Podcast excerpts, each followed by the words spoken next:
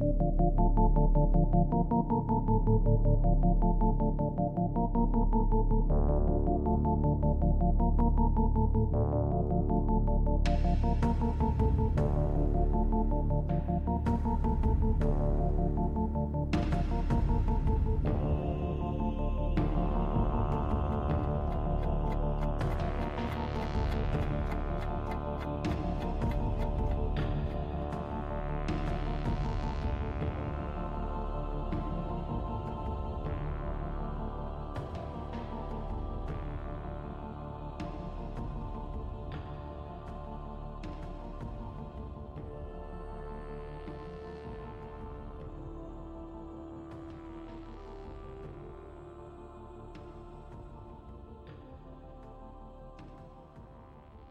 Thank you. Yes, welcome aboard. Shit, I Glad was to be muted. here. I was muted. God damn it. What's going on, Jared? I was muted. So nobody heard my wonderful intro. It's okay. We'll do. I think you should go ahead and do an intro just for I'll, later. I'll record it later. But, um, That was Alright. a good. That was a good intro. I know, and I don't believe you'll record it later, but I, whatever. I will. All right. All right. Should we do? We'll ask everyone in chat. Should we do a do over? What's the chat say? Uh, I haven't heard it yet because we're on delay. Are we? It's like a thirty second delay. I think most people know who like John is anyway. I know, but I want people on the podcast. I'll read it again. Okay. We're starting over five. All right. Here we go. Greetings. what did I say? Good evening. Welcome to Nox Mente. Tonight's guest is John Razimus of Mysterialis Ghost Investigations. John investigates ghosts and spirits in an attempt to capture evidence of their existence to show to the world. John is a firm believer due to him being a first hand witness of spirit contact. His most life changing experience was in 2010. A literal spirit demon revealed itself to him, and six months later, in 2011, he rented a room which turned out to have an active poltergeist. He lived with this poltergeist for six months. He has witnessed things that very few humans have. John, welcome to the show. Thank you. I'm happy to be here. it's like a happy to deja vu, you. John. Yeah. We've done this like twice already. It's so great. Anyway, it is nice to have you here, I can and read it one more time if you want. We could go for go for broke, Jared. That's okay. full on repetition. Hmm. um, but we, we have we have uh, been wanting to get you on for a while, and Brandon Young has definitely pushed for it since we started. So Who is in the chat, I might add? Hello, everyone Hello. in chat. hello everyone in chat, which I don't see. So it's great to have you on board and finally talking with you. So let's Yes. get right into this. Give us a little a little background on you the early earliest stuff you can recall in your life, the first memories that come up, what what comes to the surface. But the first memory that I've ever had. Yeah, just the- and well, right around there, like your very first welcome into this Like what, waking. what your childhood was like, what it, what, you know, cartoons you watched on Saturday, those kind of things. Okay. I was kind of leading into that, Chair, but I was I'm sorry. the it's all right. earliest memory I can remember is uh, I was about three years old, and it was snowing outside, and I I was born in Idaho actually, and uh, the snow came up to my forehead, and I wasn't allowed to go outside. well. it, I don't know how tall it was, but up to the window, it looked it would look like three feet tall, but I was only three feet tall, and uh, I guess it really snowed really bad that winter. But that's pretty much my earliest memory. I wasn't allowed to go outside because the snow was way too tall. in later years when you got a little bit older and were able to go did you? because idaho gets a lot of snow and i i'm from iowa which also gets a lot of snow we made snow tunnels there was always that much snow where we could make tunnels where all us kids would like have forts inside the snow mhm.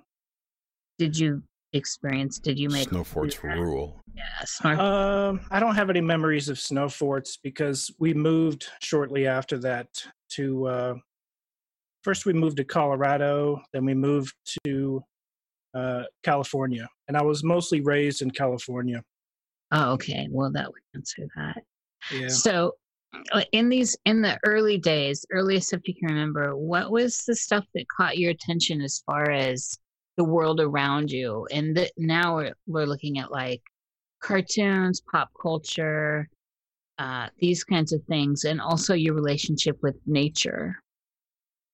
Um, you know, I was a fan of Robotech. That was the first uh, anime probably I was ex- ever exposed to, and I really liked Robotech and uh, you know He Man, um, oh yeah, Thundercats, uh, Mask. Those little uh, cartoons on Saturday morning, I'd watch those. And uh, nature, you know, I've always been a fan of nature and animals. Um, I've always had a cat or a dog in the house and just a real big fan of uh, of animals. I respect them. Um, I've never wanted to hunt them, for example. I've always Mm. just wanted to observe them, you know. And uh, you know, I like going on nature walks and stuff like that. in in these early days, the young John, my wolves are going crazy out there. Uh, did you experience? Do you remember being a child that dreamt a lot? Uh, no, actually, I- barely dreamed uh, as a kid. I can remember one of my first dreams, or at least one of my first nightmares. If you want me to share that. Oh yeah, please. How old were you with that? First of all, Um, around. I wasn't that. I wa- I was about probably seven years old when I had a nightmare. That's the first dream I could pretty much remember. And it was very simplistic. It was just a Jack in the Box toy. And I turned the crank on the side of this Jack in the Box toy, and a glove punched me in the face when it came out as on a spr- on a spring. And I had that dream a good five times until it wasn't scary anymore. But when it first happened, I was freaked out. It woke me up, and uh, I don't know if that came from a movie or a TV show. I don't know, but uh, Was it what I- one of those that was like a clown? yeah. Well, you normally there would be a clown's head on the end of the spring, but in the dream, it was just a boxing glove that punched me in the face every time it popped out. Oh wow! And in your the toys that you had, did you ever have a Jack in the Box? No, I don't ever remember having one. That's interesting. Also, when to the point where it got where you, where it was not scary anymore because it happened so many times. Mhm. Did what did what happened that changed that? It was just the repetition of it, or did you just finally confront it? Yeah, probably the repetition. When when I was no longer scared of it, it stopped. I never had it again. That's a good one. I like this as an early dream, especially since it was repetitive, reoccurring. Yeah. Were you back in these? So still back in the young John days. Did you have things that were you'd call scary, like um, you know, things under the fear of under the bed, fear of the dark, fear of the woods? Mm, no, not particularly. I, I was never scared of the dark. My sister is deathly afraid of the dark, but uh, I never was. Also, in this early stage, did you have anything that you would consider paranormal going on? Mm, no, I didn't have. I mean, the most paranormal exposure I had as a kid was watching the occasional Unsolved Mysteries episode where they talk about ghosts. And it was kind of a foreign concept to me. I didn't know if it was real or not because I didn't experience it as a kid. Oh, I loved Unsolved Mysteries. That was what we had back then. It was like one of the few things to work with. Yeah. Um, uh, also, back there, were you raised in a religious family? I mean, I would say they are semi religious, but uh, uh, a belief in spirits was still a foreign concept, even in uh, a semi religious family, because they'll talk about the Holy Ghost, but then they, wa- they don't believe in ghosts. Kind of uh, both ways type uh, of, of seeing things. So I wasn't raised That's with a diehard typical belief in of ghosts. the Catholics, though. They're very spiritual. They think of you know the, the Holy Spirit, just like you said, but ghosts, no way, they don't exist. My folks are like that. Yeah. So you were you were raised Catholic? No, I wasn't raised Catholic. Uh, it's it was more of a Protestant type of group, but Yeah, I don't particularly. I'm not particularly going there anymore. But uh, you know, I, I was raised on uh, knowing the teachings of the different uh, scriptures. Yeah. That well that's all that's all I was looking for is just it, what kind of religious. If this is all just underpinning for so that people get an idea when we're talking about dreams and dreaming where what's your background you know Mhm. a little just something to consider who you are. Uh, so moving into into when you started having dreams. So i'm gonna was it around that seven year mark when you had that first nightmare? I mean, that's when I started probably remembering dreams. I'm sure I had dreams, but they probably disappeared immediately, and I couldn't remember them the next day. yeah. Yeah of course. I i agree i think we're all we all have them this is the memory thing. So but as just in this idea of dreaming and recall of dreams at the age of seven were you having were they starting to register to you besides this nightmare? Like do you have examples? What was what was your experience with dreaming at this time? Um, it would have been rare and few and far between.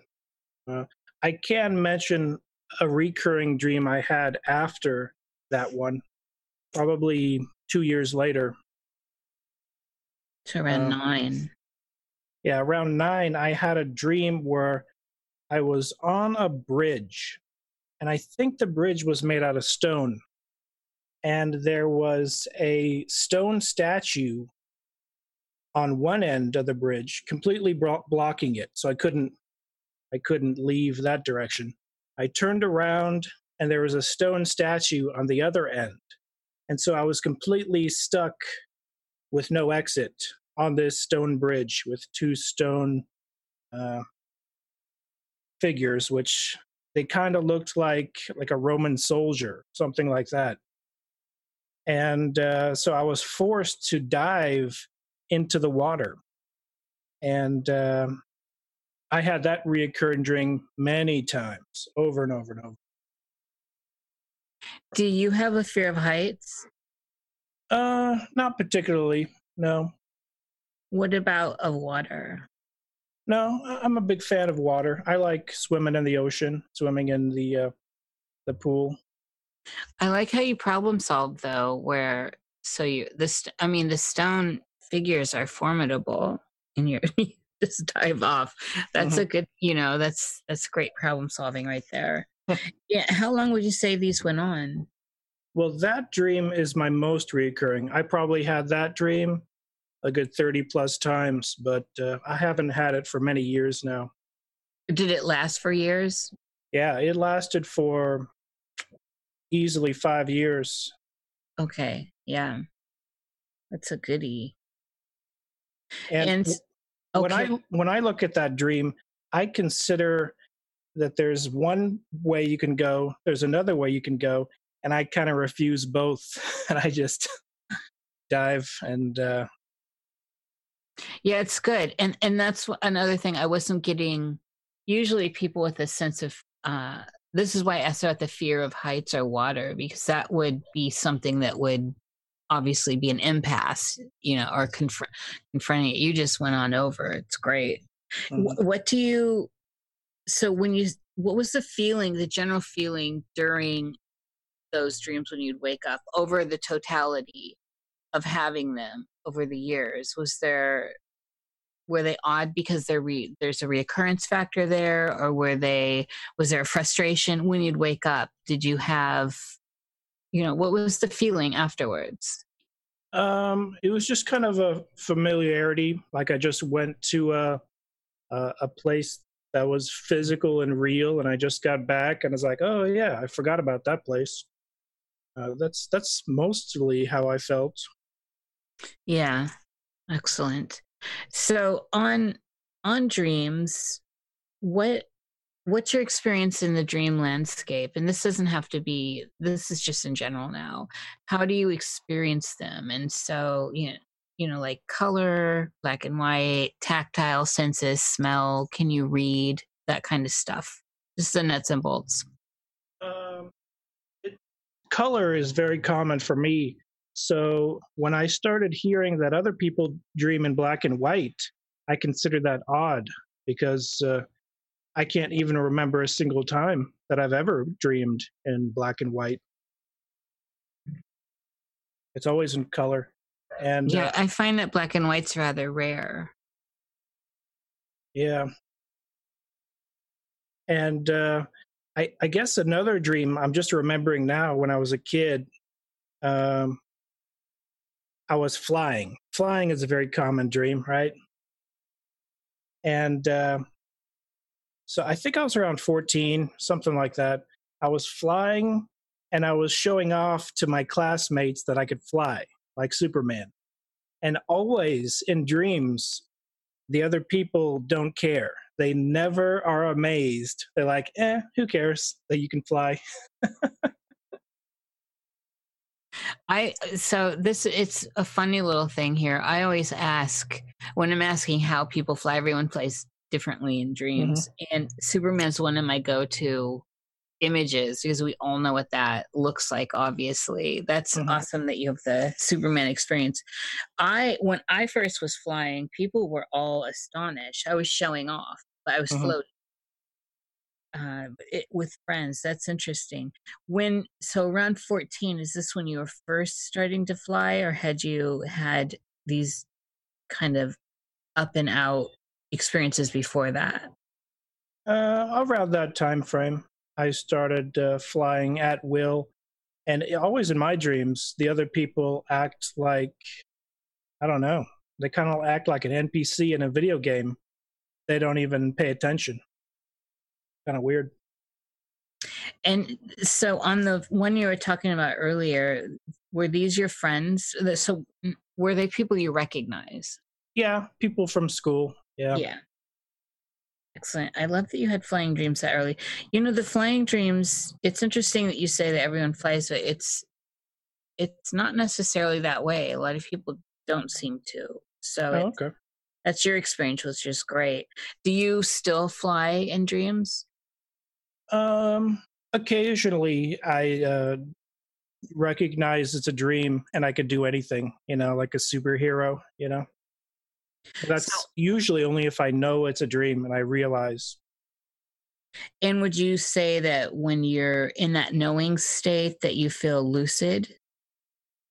Um yeah, I mean, I do, you know, here and there do have lucid dreams and uh sometimes it's hard to tell if it's another dimension or if it's just you know in my mind you know what do you think's the difference there um yeah i'm not an expert on uh the potential astral realm but you know i uh, have you ever had that sensation where you jolt you, you jolt and then you wake up ever yes.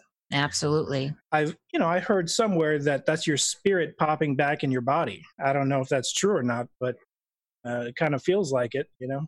It 100% feels like it. That's where I'm at with it. So on this show, we we're not actually we're looking for each person's experiences and mm-hmm. I could give a shit about what other people's actual scientific method research has proven in this realm. Mm-hmm talking about dreams my whole life. So I find that there's a lot more if we're open to just the everyday person talking about what they think is going on rather mm-hmm. than uh, citing studies and all that. So really just feel free. It's everyone here knows this is keep an open mind territory. Mm-hmm. Uh, so in, in the lucidity aspect what is your experience with it though do you have is there a moment where you're like how do you experience it you're like all of a sudden you realize you're dreaming and you can focus in on stuff and start changing the architecture how does it look like when you go lucid Um. Well, uh, th- yeah, things change. Um, you know, like I'll be in a restaurant, and then I, when I realize it's not real, almost it changes into a totally different building. Um, you know, I'll, be walking down a hallway, and I'll realize it's not real, and I can turn it into stairs, and just strange things like that. Um, when you're so in that experience are you able to hold high lucidity for very long um uh well you know usually it's pretty short it's usually pretty short pretty fleeting uh, mm-hmm. i usually wake up very shortly after realizing it you know yeah, I hear I hear that a lot. I find that even with people who go full on OBE, I hear that a lot with the lucidity part. It's it's I'm finding that very interesting, indeed. So in in the in the dreaming aspect of all this, is there? So we got a sense a little bit of these reoccurring dreams that obviously reoccurring dreams give us a stable sense of architecture like that bridge was always a theme so we get themes is there is there architecture within the dreamscape you experience that is you can count on like you know you know where you are even though it may look different but you know you've been in this plaza before you've been in this particular area even though that things are different the familiarity of it without it being a reoccurrence yeah, most definitely. Yeah. Um, those are the ones that it's hard to remember more than any, but um, I'll definitely be in a city I've never been before in the dream. And I remember, I'll remember having been there a dozen times. And then I wake up and then it disappears, you know? Yeah, that's fascinating. Do you have any examples of those kinds of things that you can recall right now? Um, like re- repeating ones. Yeah, just like the city you've you've been in, but it's changed, but you know the city, or any dreams that kind of hold the same feeling of remembrance. Hmm. Well, usually it's different every time, except for those rare scenarios that I I those I forget them immediately. Um, but I can talk about. Uh, I did see an entity once. I saw a being. I saw an angel-like uh, creature. Oh, will you tell us about that? That was in 2015, and it's probably the shortest dream I've ever had. it lasted probably five seconds, ten seconds, and then it was over. And then I woke up and I immediately wrote it down and drew a picture of it. Ooh. and um, it was just an it was an angel like person levitating, floating in the sky, Superman style, just just standing there in the air with their legs dangling, and it was it was a blonde haired, blue eyed guy with long blonde hair, and he was wearing a white robe, and he had no feet. His feet were bare, just uh, levitating there and he had uh, a green cloak on, and he was like brilliant emerald green. It kind of looked like uh, felt.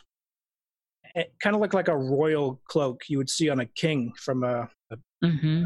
a medieval king uh, portrait or something. Mm-hmm. And it had trim, and the trim was gold and white, and it was it had an L type shape repeating over and over on the trim. And it the entity had uh, what looked like a steel collar, um, like three steel bars perfectly curved around his collar, and they went into his upper chest. And he looked at me, and I almost zoomed up and looked at his cloak, and zoomed up and looked at him, it was pretty freaky. It had a menacing vibe, to be honest. I woke up immediately and I wrote it down. It was too lucid and too specific and too short to not mean uh, anything. I, I thought I had the sensation it was a real being, check just observing me and showing itself to me or something. When you say you zoomed up, did you do that in what feels like a physical way, or did it, you know, like in a video game where you cam up your crosshairs? Yeah, it the zoom up was kind of like uh, like a movie zooms up. You know, it was it didn't seem to be me that was physically floating up to it. It was like it was the entity. If it was if it was the real entity showing me itself, it wanted me to see the detail on its cloak for some reason.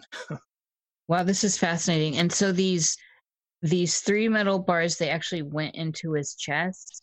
Yeah, I, I didn't know if it was decorative or what. I only saw it for a few seconds. And and can you do on the eyes? I'm interested on the eyes. Did you get eye contact? Yeah, the thing was staring exactly at me, and uh, it was looking down at me like there's a lowly there's a lowly uh, uh, human type look. and it was just regular blue eyes. Did it appear to be shining in any way, or you know, lit? Oh yeah, that's right. It had a very vague um, halo of yellowish, goldish light around the whole the whole uh, entity. It wasn't extremely bright, just uh, barely bright enough to recognize it. And was there any sense of so you you said this, but I don't know if it was a sense you had in within this experience that it was looking down. You said the lowly thing, like you you know that. Mm-hmm. I find that interesting. Was there a sense of communication? Um, if there was, it was just the image. It was uh, nonverbal. It never opened its mouth. It never tele- telepathically communicated. It was just, here I am. Uh, and that's it. That was the message. And so you got the feeling that it was looking like the lowly thing, like like you were less than. Well, it, it was levitating considerably higher than me, and I had a sense that I was probably standing on the ground. Mm-hmm. And and so it was was there I can't remember I write I write a lot of details down. I also kind of automatic write while we do these. Was there a sense that I'm looking for a sense of mood with it. Mm-hmm. Yeah, it had a creepy vibe to it, to be honest. That's what I'm, I'm trying to figure out. This is fascinating. Oh, and then you mentioned no feet. So was it because the green robe was covering the bottom uh, half? It had feet. It just didn't have shoes. If I said no feet, I meant to say no shoes. Okay, yeah, because I had no feet question mark. I'm like, all right, what's going on here? Uh, I could no, see its bare. I could see its bare feet just oh, dangling. Uh, that's interesting. This is fascinating. Have you put online anywhere that you're drawing of this? Yeah, I made a video on it. Oh, yeah. good, Jerry. Will you get make sure we? I want to see that for sure. Which video was it? Um, I believe it's called "I Saw the Devil." oh yeah, I remember that one. Okay, okay. I did jump to the conclusion it was the devil. Um, Can you explain that here, real, just for the gist of that for people, including well, me that don't haven't seen that video? When I had it, it, it was more like a vision, but it was clearly a dream. It was a dreamlike state. Um, I was totally asleep. I had this extremely lucid, vivid dream of an entity floating very short. I woke up immediately, drew a picture, a really crude picture, because I didn't uh, I didn't want to glorify the entity. If it was negative, I didn't want to do a fancy drawing of it. I drew it really plainly, and I I did have the sense he was some type of demon or the devil himself. And people are going to believe or disbelieve, but if the devil exists, I don't think he has horns. You know, I, he probably looks oh, like a regular yeah, person. I agree. Yeah, yeah. Uh, uh, I'm just curious as to how how you got to that uh, that how you came to that conclusion that it was it, as you know maybe maybe you don't but i think you do that the like the higher the seraph or in any of the higher orders especially mm-hmm. up to the nines are scary mm-hmm. but they're they're completely like a, a you know i'm doing air quotes here but at god's right hand and they're they're they're fearful. You know, people are afraid of them. They're usually androgynous as well, but they're not friendly or nice feeling. Uh-huh. So I, I wonder how you, why you think it was on the other end of the spectrum. Well, I about a year before this dream, I I bought a piece of moldavite. I love I did moldavite, some, John. yeah, and I, I did some research on the mythology connecting the devil to moldavite and I don't necessarily know or believe in any of it, but I was just researching it for a video. And a lot of people made the connection to the devil and green go together. Mm-hmm. And like uh, Blavatsky believed that. Yes. That's why and, uh, the money is the root of all evil. Yeah. And I don't know if it was the devil, but the green robe really struck me. A year later, I have this dream about an entity in a green robe and then the l shaped design kind of kind of uh, screamed lucifer that's mm-hmm. to be honest what i thought the first second i saw it in the dream itself yeah I, I got a sense of that when you were talking about the l design and of course as we know lucifer was a seraph and uh, so I, I see how you got there i just wanted to hear it and i'm definitely going to be on that video I, I'm fascinated by it. This is this is one of those things I'm looking for in what since Jerry and I've been doing that show are these particular beings. Uh, so this is highly significant for me personally. It, uh, I'm I'm glad that you actually had the foresight to get up and write this down and then and bring this forward for yourself as well. It's it's one of the few dreams that impressed me so much that I wrote down, it took place in on February 27th, 2015. So that's exactly oh what happened. Thank you. I'm writing that down. Wow. Okay, those numbers alone, February 27th. So, you know, that's a nine. It's okay. It's so, so great.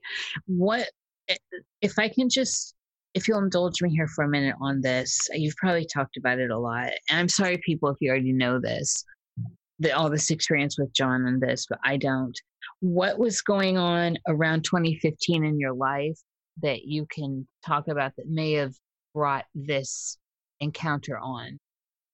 Um, well, you know, I started rebuilding up my occult library. Um, I, I purchased occult books to look at the symbolism and look at the you know less mainstream concepts around spirits and ghosts and demons and stuff like that.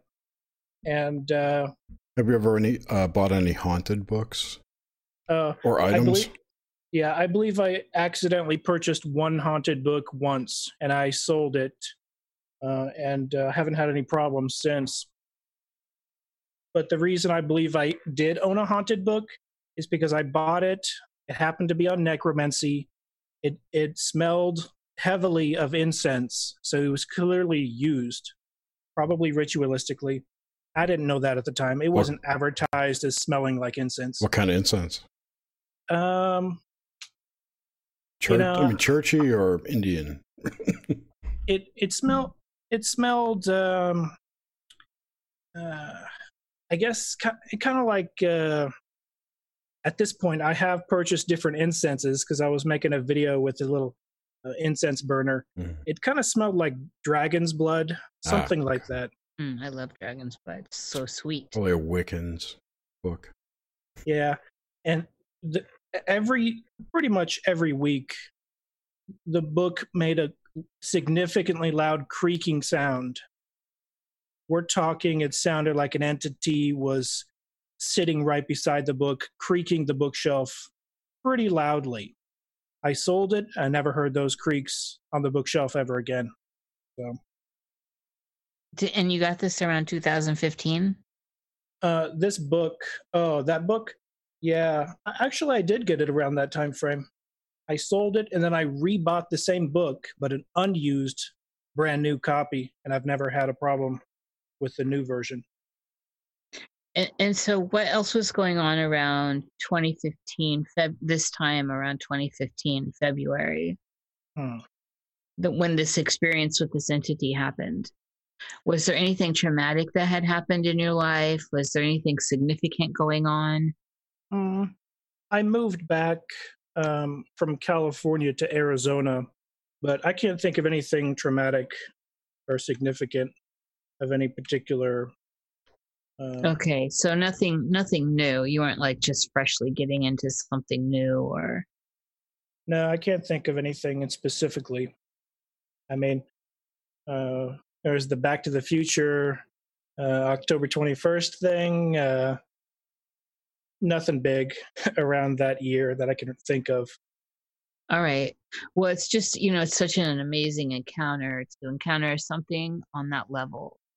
And um, I think it even becomes more significant that nothing dramatic was going on in your life at that time for this to happen. That's all I uh, was looking for was was maybe you were under stress, who knows. So that's that's extremely juicy. It's so and then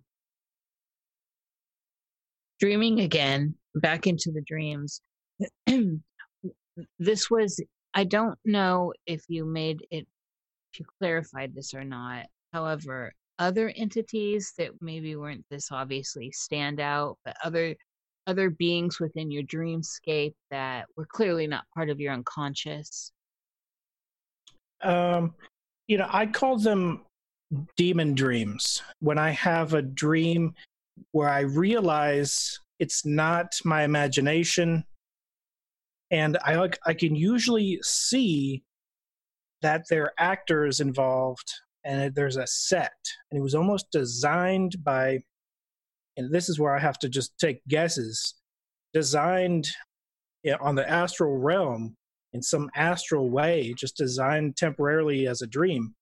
And uh, I usually start laughing when I realize um, it's not real. And it's concocted eh, to the point where I see a set, and it's not supposed to be a set, but it is. Uh, I, I I do think entities have the ability to induce dreams, and uh, I can't think of a specific um, one, except for actually um, in 2002, I had a dream uh, with an alien face, and the pretty much the only alien face dream I've ever had in my life. So that stands out. Do you want Can to hear that one? yeah walk us down that one Okay. In 2002, I was living in Nebraska, and this is a work related thing. I moved out there. I got a tiny apartment. There was basically nothing in the apartment no TV, uh, no radio. There was just a phone, a table, two chairs, a bed, a couch, and a coffee table. That's it. And the, it was pretty plain and empty. And one night I went to sleep. This is the year 2002. Um, and I had a nightmare. I can't remember what the nightmare was. All I remember is I woke up from the nightmare and I saw my room as it was. And I was like, oh, well, good, good thing that nightmare's over. And then I saw in what I thought was an awoken state, looking at my room, sitting up in my bed, I saw about a three and a half foot tall gray alien. And uh, it was at the foot of my bed. And he was kind of turning to the left. And its face didn't look exactly like you see in the movies. Uh, it had eyes that kind of looked like uh, a uh, like a salamander's eyes. Kind of looked like a uh, chameleon, a chameleon's eyes, where the top and the bottom eyelids close, and it kind of has a top eyelid and a bottom eyelid, and its eyes were like half closed, and it, it was freaky. It was it was very light gray, and um, I thought I was wide awake when I saw this entity. I thought I was awake because I just woke up from a nightmare. And it turned out I was still in a dream. I was in a dream within a dream. And this is before the movie Inception came out. Uh, this was 2002. But uh, I saw this entity at the foot of my bed. I got a good look at it. And then I started to feel paralyzed. And this is probably sleep paralysis or something related to that.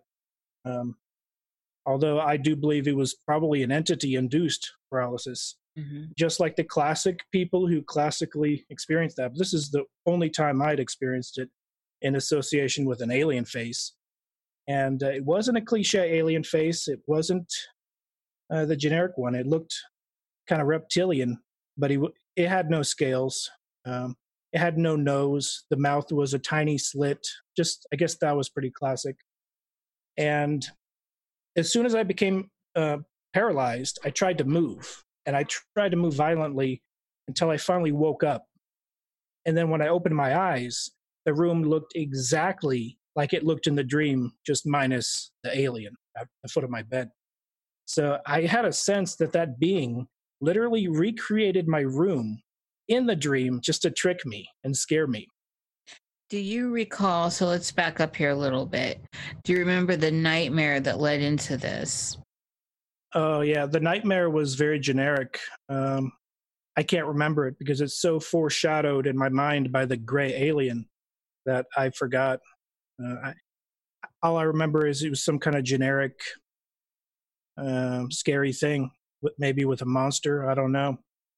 So generic, scary with a monster. So, so it had a being in it or something that was scary instead of an environmental scary like a dark the dark woods or something. There was if at least in the feeling or the rem, rem, reminisce aspect of this there was something that was a figure rather than the environment.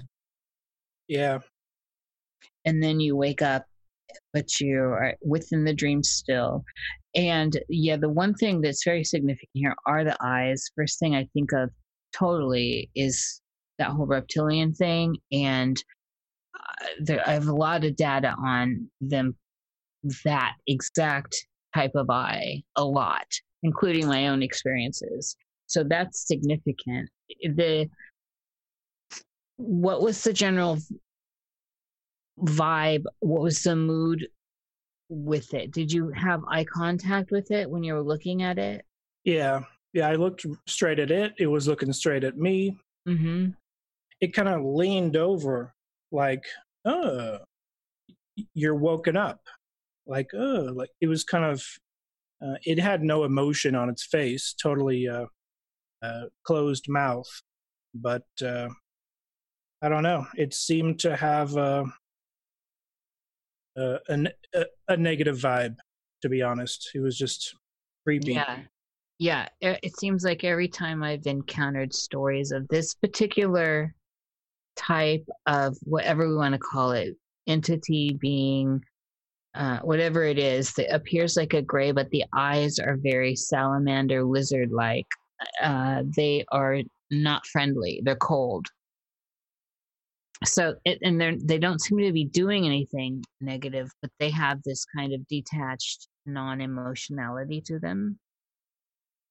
Is i always wondered if the only alien dream i ever had was in nebraska because perhaps those entities prefer to show themselves to nebraskans. I don't know you know that's interesting. They could be Native American spirits too. oh, yeah. I mean, idea though. It could be. I mean, I just recently, I just had one this week with the same eyes, but it was wow. cloaked. It, but it wasn't a gray. It was cloaked as somebody that was very nasty to me in my life. She's dead now, but she was terrorizing me in my dream, and I confronted her. And when I got up really close, she was like a mask and under the mask were those particular eyes so and i'm not in nebraska. So what so this you characterized it initially as a gray and then obviously there's this well, the gray with different type eyes. Yeah. You know? i like i uh, i'm just my, i'm looking at the language here. Also, I, I'm wondering when did you initially get into, say, the paranormal and investigations in the occult? How old were you? Oh, um, well, it was definitely after my poltergeist haunted room experience in 2011. So before 2011, uh, the only occult, even vaguely occult book I ever read would have been the Montauk Project series about time travel, where the co author does throw in some Crowley uh, beliefs in there. So basically, who, which which one, Moon or, or Nichols? Yeah, Peter Moon yeah. is obsessed with Crowley, so he threw it in pretty much the second and the third Montauk Project books. And uh, that would have been my only exposure to anything occult related on any magical level. Uh, but I, I didn't focus on that. I focused on the time travel. Huge Back to the Future fan, uh, mm-hmm. uh, big fan of just time travel movies and stuff like that. So I was a fan of the Montauk Project books. And then I I get book two and three, which throws in some Crowley stuff. I'd never even heard of Crowley except through the Montauk Project books. So that's how ignorant concerning that area I was.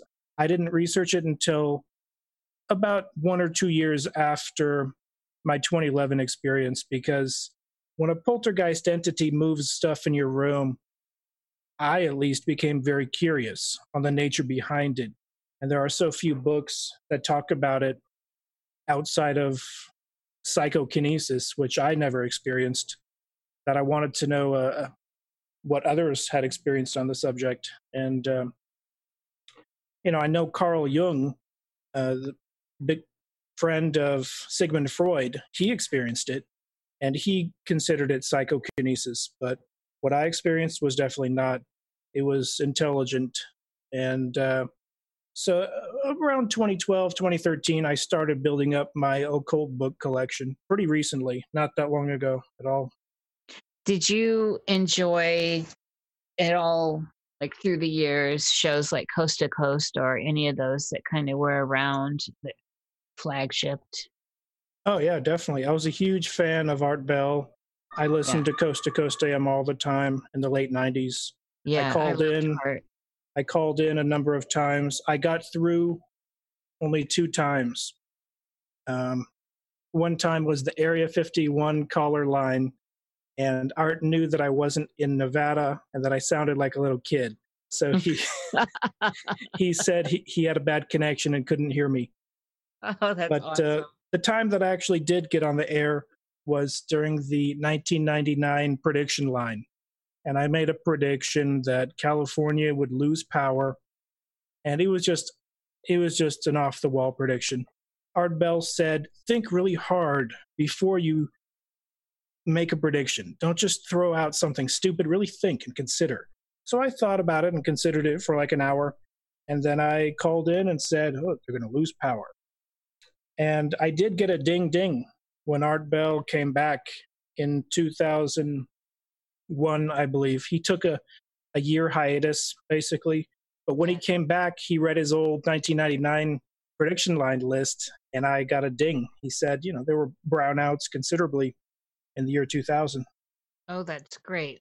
So on that wait, note, wait. sorry, I wanted to mention that uh, Peter Moon is going to be our guest on April 3rd. Oh, cool. Yeah, so we'll we'll talk to him about his, his uh, love of Crowley. Yeah, he he said Crowley did a ritual that may or may not have affected uh, the other side of the world in uh, near right. New York in, on Long Island. The Babalon working one? Um, I, I, am not sure which ex- exact ritual he would know, uh, mm. but it's in there somewhere. Cool.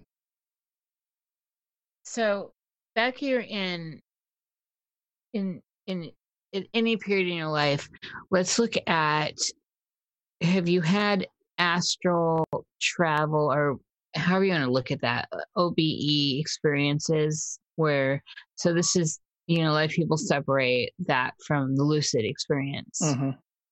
Have you had any of those?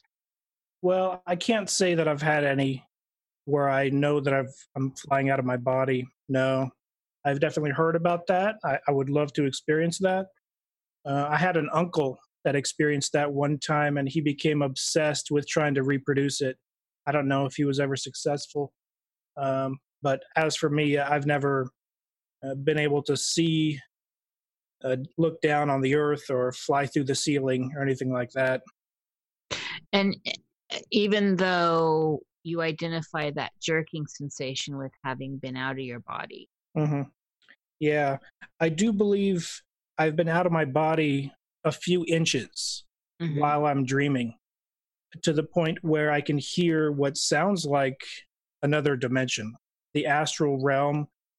When I leave my body, and I'm only hovering over my body maybe a foot tops, mm-hmm. is what it feels like. Uh, but I leave my body, and I can hear a whooshing sound like, and then I start to hear people talking or a radio playing or someone playing the guitar or pots and pans banging. It's weird stuff like that. But this is rare. It happens like once a year, once every two years. It's pretty rare.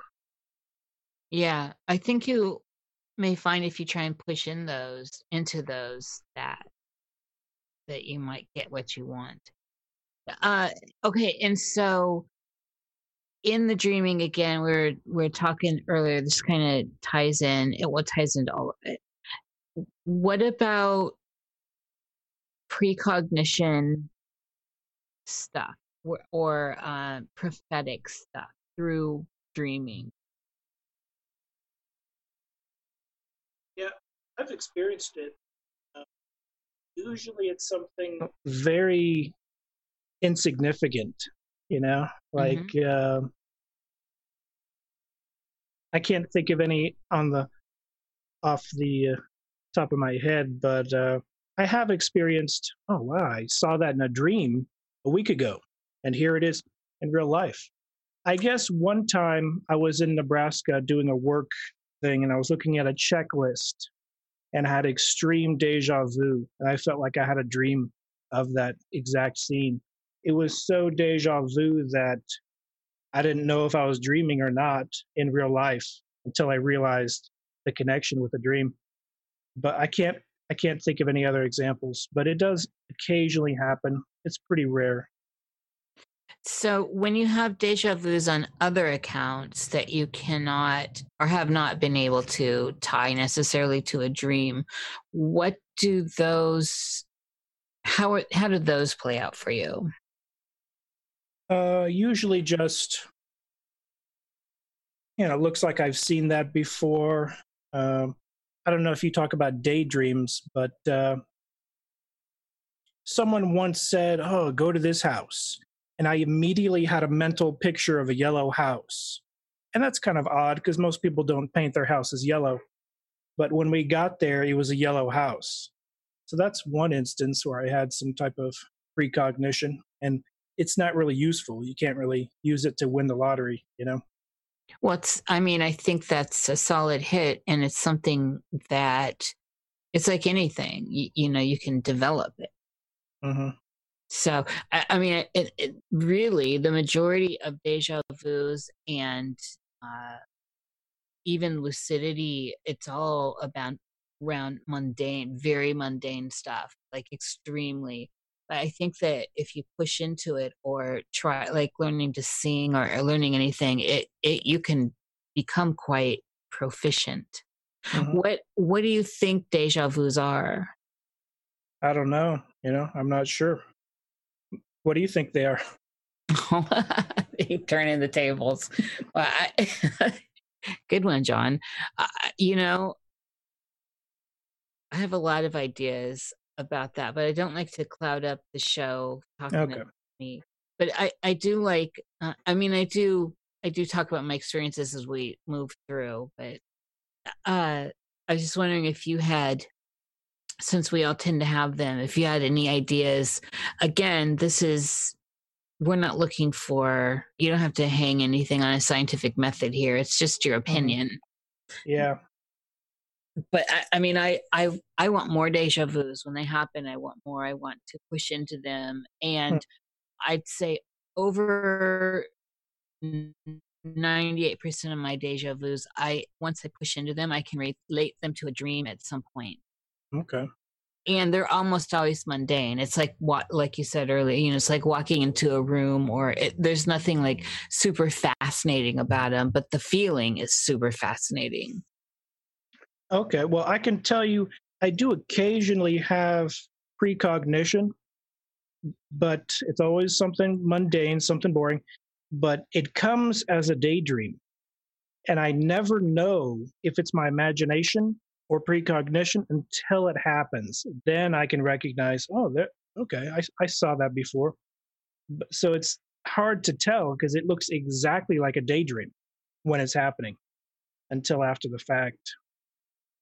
Uh, daydreams are very significant and, and across the board, including with people like Carl Jung spoke about daydreaming a lot and put a lot of energy into the fact that we should actually engage in that and he started to call it active imagination. What how do you experience daydreaming? How does it do you naturally go into it? Is it an exercise you do? Um, it's just you know i'll go for a walk and just movies will pop into my head. That's what it looks like. And so it just they come on naturally like with your mind wandering yeah. Yeah, that's that's that's a good thing. I I find I get a lot of successful uh fodder out of daydreaming where uh, it's separate for me than say mind chatter you know it's it's more free form it's meditative really it's a form of meditation in the end as uh, in my opinion of it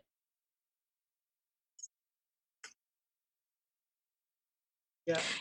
I had a dream about a t- like a wooden temple that I went to once, and this was back in 2016, not too many years ago. Can I share that one? Yes. Oh, yeah. I was just writing these down. I, I automatic write as I said earlier. You so. can share anything you'd like.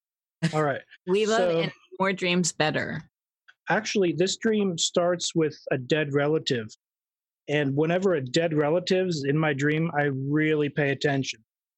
And uh, in my experience, they never talk to me. They only will show something with symbolism. It seems, you know, how they communicate. But my my late cousin, I was really close to him. Uh, he's in this dream, standing on a wooden floor with wooden walls, and the wooden it, it looks like stained wood. Um, I'm not an expert on what type of wood it was, but it looks pretty nice. And he's wearing a white shirt, and I can't remember if it was blue jeans or white pants, but uh, uh, he looks at me and then he points to the corner of the room. And I turn and I look and I see there's like a a, a dust. It looks like a colorful dust that you see in that Indian color ceremony where they throw all the colorful dust up and it gets all over everyone. Yes. I've, I've never been there. It looks interesting, but it, it, it looks like it's carefully placed on the ground on the corners of the entire room. So every edge of the room has this dust. And about every two feet, it's a different color. So we have a neon purple, we'll have a neon yellow, neon orange, neon green, and red and blue, every color of the rainbow, just in this fine dust on the corner of, uh, on the edges of this uh, wooden uh, building. So I follow and I look, and I look out the window, and the window doesn't have any glass. Uh, and I look out and I see we're on the top of a a mountain with snow. And uh, I get the feeling we're in some type of Tibetan Buddhist temple on the top of a snowy mountain. And I follow the hallway down, and there are there are wooden pillars uh, holding up the structure. Everything's wood, and I see a, a monk. It looks like a Tibetan uh, Buddhist monk in an orange robe. He's totally bald, and he's in the other corner of the other room. I've just walked down the hall, and he's jumping up and down in the corner on top of this uh, powdery stuff. And I get the sensation that they put these this powder on the on the edges of the of the room in the house uh, to see the footsteps of any spirits that enter. That's just the uh, the first thing that came into my head. And I turn and I see a second Tibetan uh, Buddhist monk, similar to the other one. He's bald. He's wearing an orange robe, and he points at a bookshelf. And it's a very modest bookshelf. It's very small. It is probably two feet tall, and it holds probably 10 to 15 books. And it's on the floor. And the room's basically empty except for that bookshelf. So I, I lean down and I pull out a random book, and uh, I, I don't even look at the cover. I just open it up, and the front cover breaks off in my hands. And then when it breaks off, I, I, I close it and I look at the cover title, and it says Corners of Rooms. And uh, it has a little logo. And the logo, it, it's uh, it's kind of like a diamond shape, kind of like a kind of like a, a, a square within a square type shape. And then I open it up and I, I notice this is a book that these ancient monks had many years ago, but has perhaps been lost to time. And this is in the process where I was writing my book, Corners of Rooms, and I'm still writing it. It's probably going to take a while, but that book, I mean, that, that dream was very significant. Um, it's almost like my cousin was telling me to continue writing. And so I'm definitely going to have that dream in the book. And I drew a couple pictures of what the book and what the, the dust on the side of the the rooms look like. Did uh, the book you're working on, Corners Room, Did you name it for this experience? Uh, I had it named probably two years before this dream, and so this dream came on randomly, um, probably at the time where I stopped writing. Interesting. Do you have a connection to Buddhism at all? Well, my grandfather was Buddhist. Oh, okay. Oh, that's that's significant. Uh okay, so that and um, this is a remarkable this is remarkable. Did the so this kind of what was the mood? Again, I'm looking for the mood in the street. mood? Yeah. Um, it was it was a peaceful mood. There was no negativity. It was a very peaceful dream. And uh this was your cousin? Yeah. He passed away, I believe, in 2007. And this dream was in 2016. Yeah. When he so on on this note, of dead people in dreams. Have you experienced other people, first off, that you know have passed in dreams? Yeah, I've seen my grandfather in a dream. Uh, the Buddhist? No, my other grandfather on the other side. Okay. And he was just, he just smiled at me. That's about the only communication, nonverbal. How long after his death was he in your dream? Um, well, probably you know five to ten years, a ways oh. afterward. Yeah, that's a long time. What did you? So when you saw him in the dream, and he smiled at you, what was what was your feeling of that experience? Uh, no, I had just that still out there, and uh, he's happy do you do you think when we when we pass that are you where are you where do you stand with when one dies? I mean obviously you're a ghost hunter and debunker of those things too so mm-hmm. do you think we live on? Well i have some bizarre theories that maybe some people also believe in but i believe that our consciousness does ascend and then after it ascends, it can't communicate too easily. So I think there's a window. A lot of different religions believe in this window. It's either a couple days or a couple weeks. And then they ascend And I think there's not tons of communication because they can't, because they're in a higher dimension.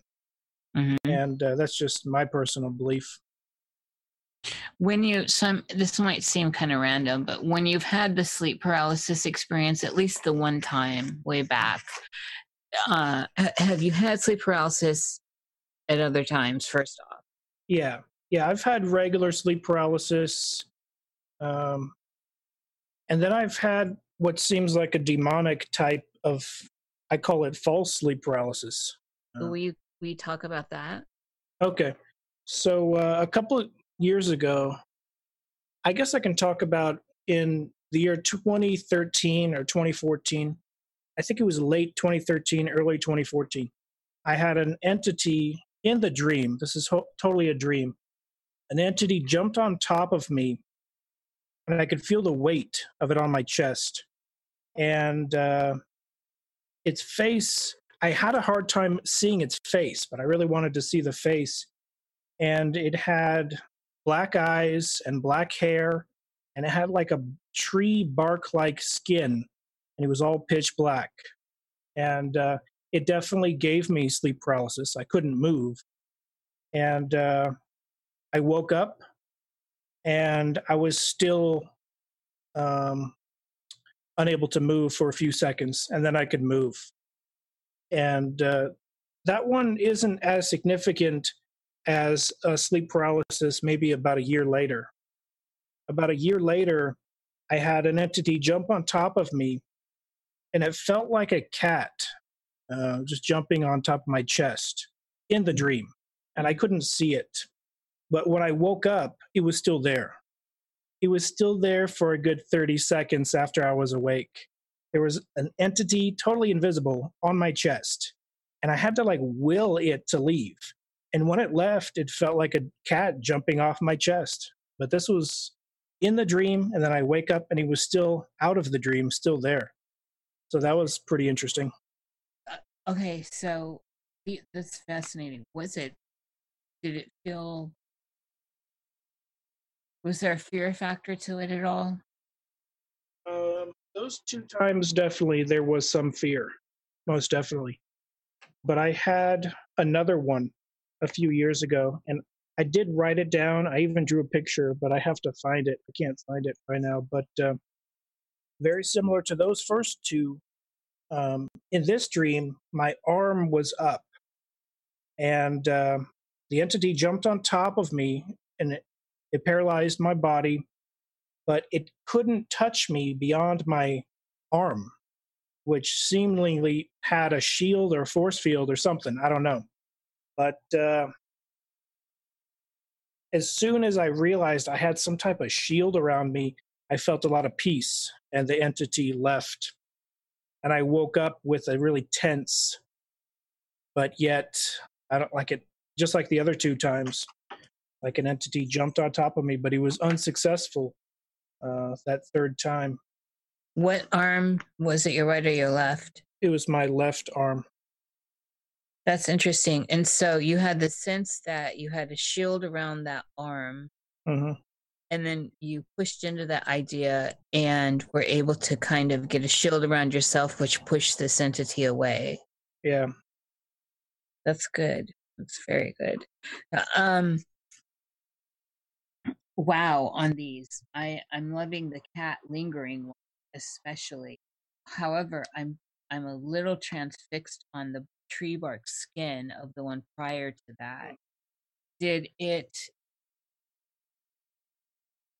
What other details can you recall with that one, with the black hair and the black eyes and the tree Well, bark I skin? can tell you, I had uh, some deja vu when about six to eight months later, I believe it was, I watched Guardians of the Galaxy for the first time. I'd I'd never heard. Awesome movie, by the way. Yeah, it was an awesome movie. I'd never heard of the comic book. I'm not too big into it to even know that it existed. I need to watch it. Do you think that that But when I saw Groot, Groot's skin, Groot's skin and Groot's eyes looked almost exactly like the entity, except for being pitch black and having That's- hair. Okay, wait. Groot is from Guardians of the Galaxy. I Mhm. totally know Groot. Because he was in Avengers too. So that that's what it looked like. Yeah, it, that's very close to what it looked like.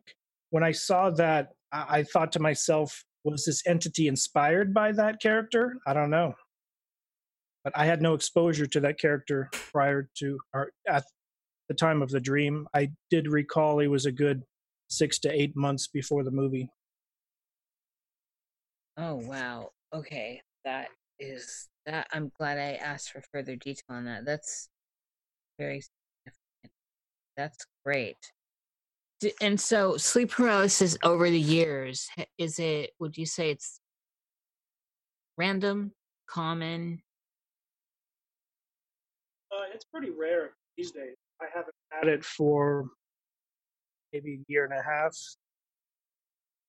But uh, during that cat jumping on me, that entity, I seem to have it pretty regularly.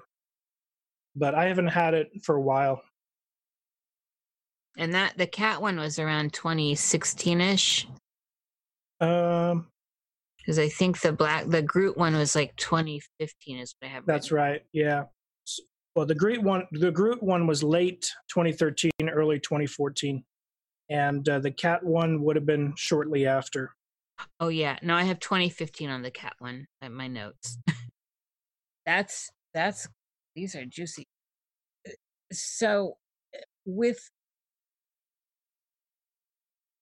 with entities in general in dreams and these other states of consciousness that accompany dreams, like sleep paralysis and lucidity and all that. Eh, so you've you've had sparing experiences with the ghosts. So the grandfather, the cousin are ones you know. These were friendly. These sleep paralysis entities are kind of a spattering are there other and besides the alien-esque one are there other things in the dreamscape like animals or uh, cryptids of any kind that even if they're dream material well it's usually humanoids to be honest usually just regular people mm-hmm. i don't have too many animal dreams i can't think of any off the top of my head i'm sure i have but i can't think of any what about anything with, besides jumping off the bridge into that river, what about watery stuff? Hmm. No, I can't recall any any water dreams other than that one. Okay, that's good. And yeah, this is good. Mike, you should see these notes on you. I've got the automatic writing's off the hook with you for some reason. It's coming right through. Uh, it some people I don't get the heavy automatic writing. Some not at all. Some yours is a lot of automatic writing.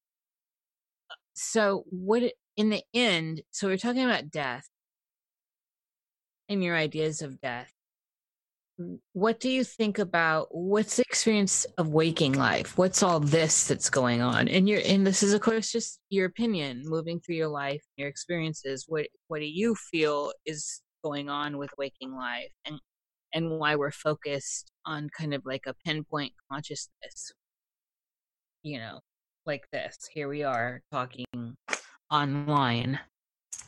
Uh, like the nature of the universe. Yeah, I suppose you could go big like that. Or, you know, at least the nature of your universe, of your consciousness.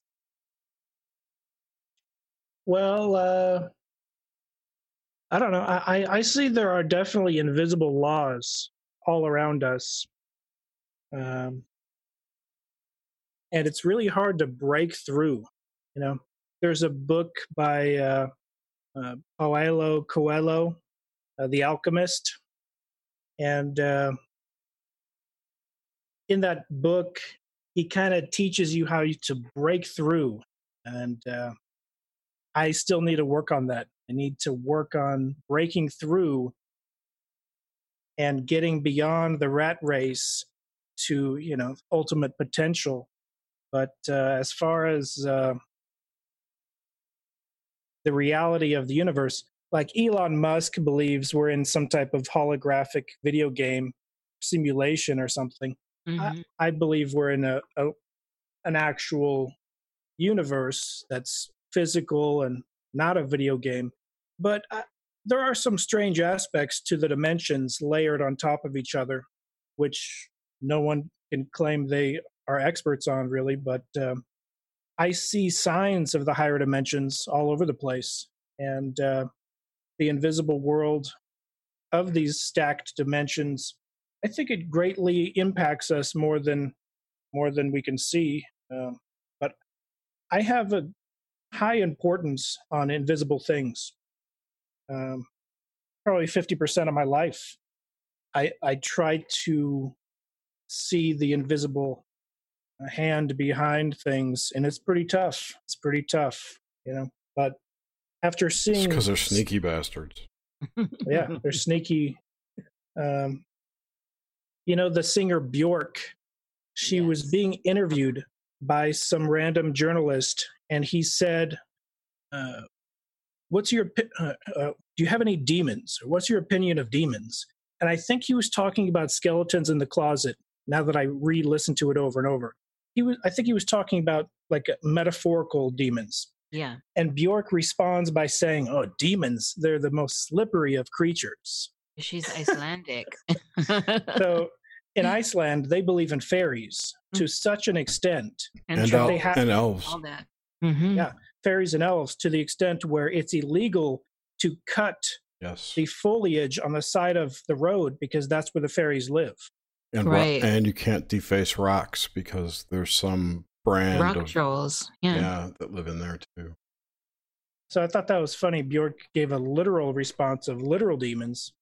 And I would agree. They're extremely hard to prove, to find, to capture evidence of. Um, it's understandable why many people don't believe they exist. But Well, Well, it's this is- kind of stamped out of our culture. Yeah, that's what I'm going to say. It's a cultural thing. And that's what's so beautiful about not being homogenized is that, you I also think though that um, a lot of that Americans in general are sheltered from a lot of reality. It's you you know what our media is and how it's presented to us. So uh, that stuff's always fantasy. It's always put off as fantasy. yeah,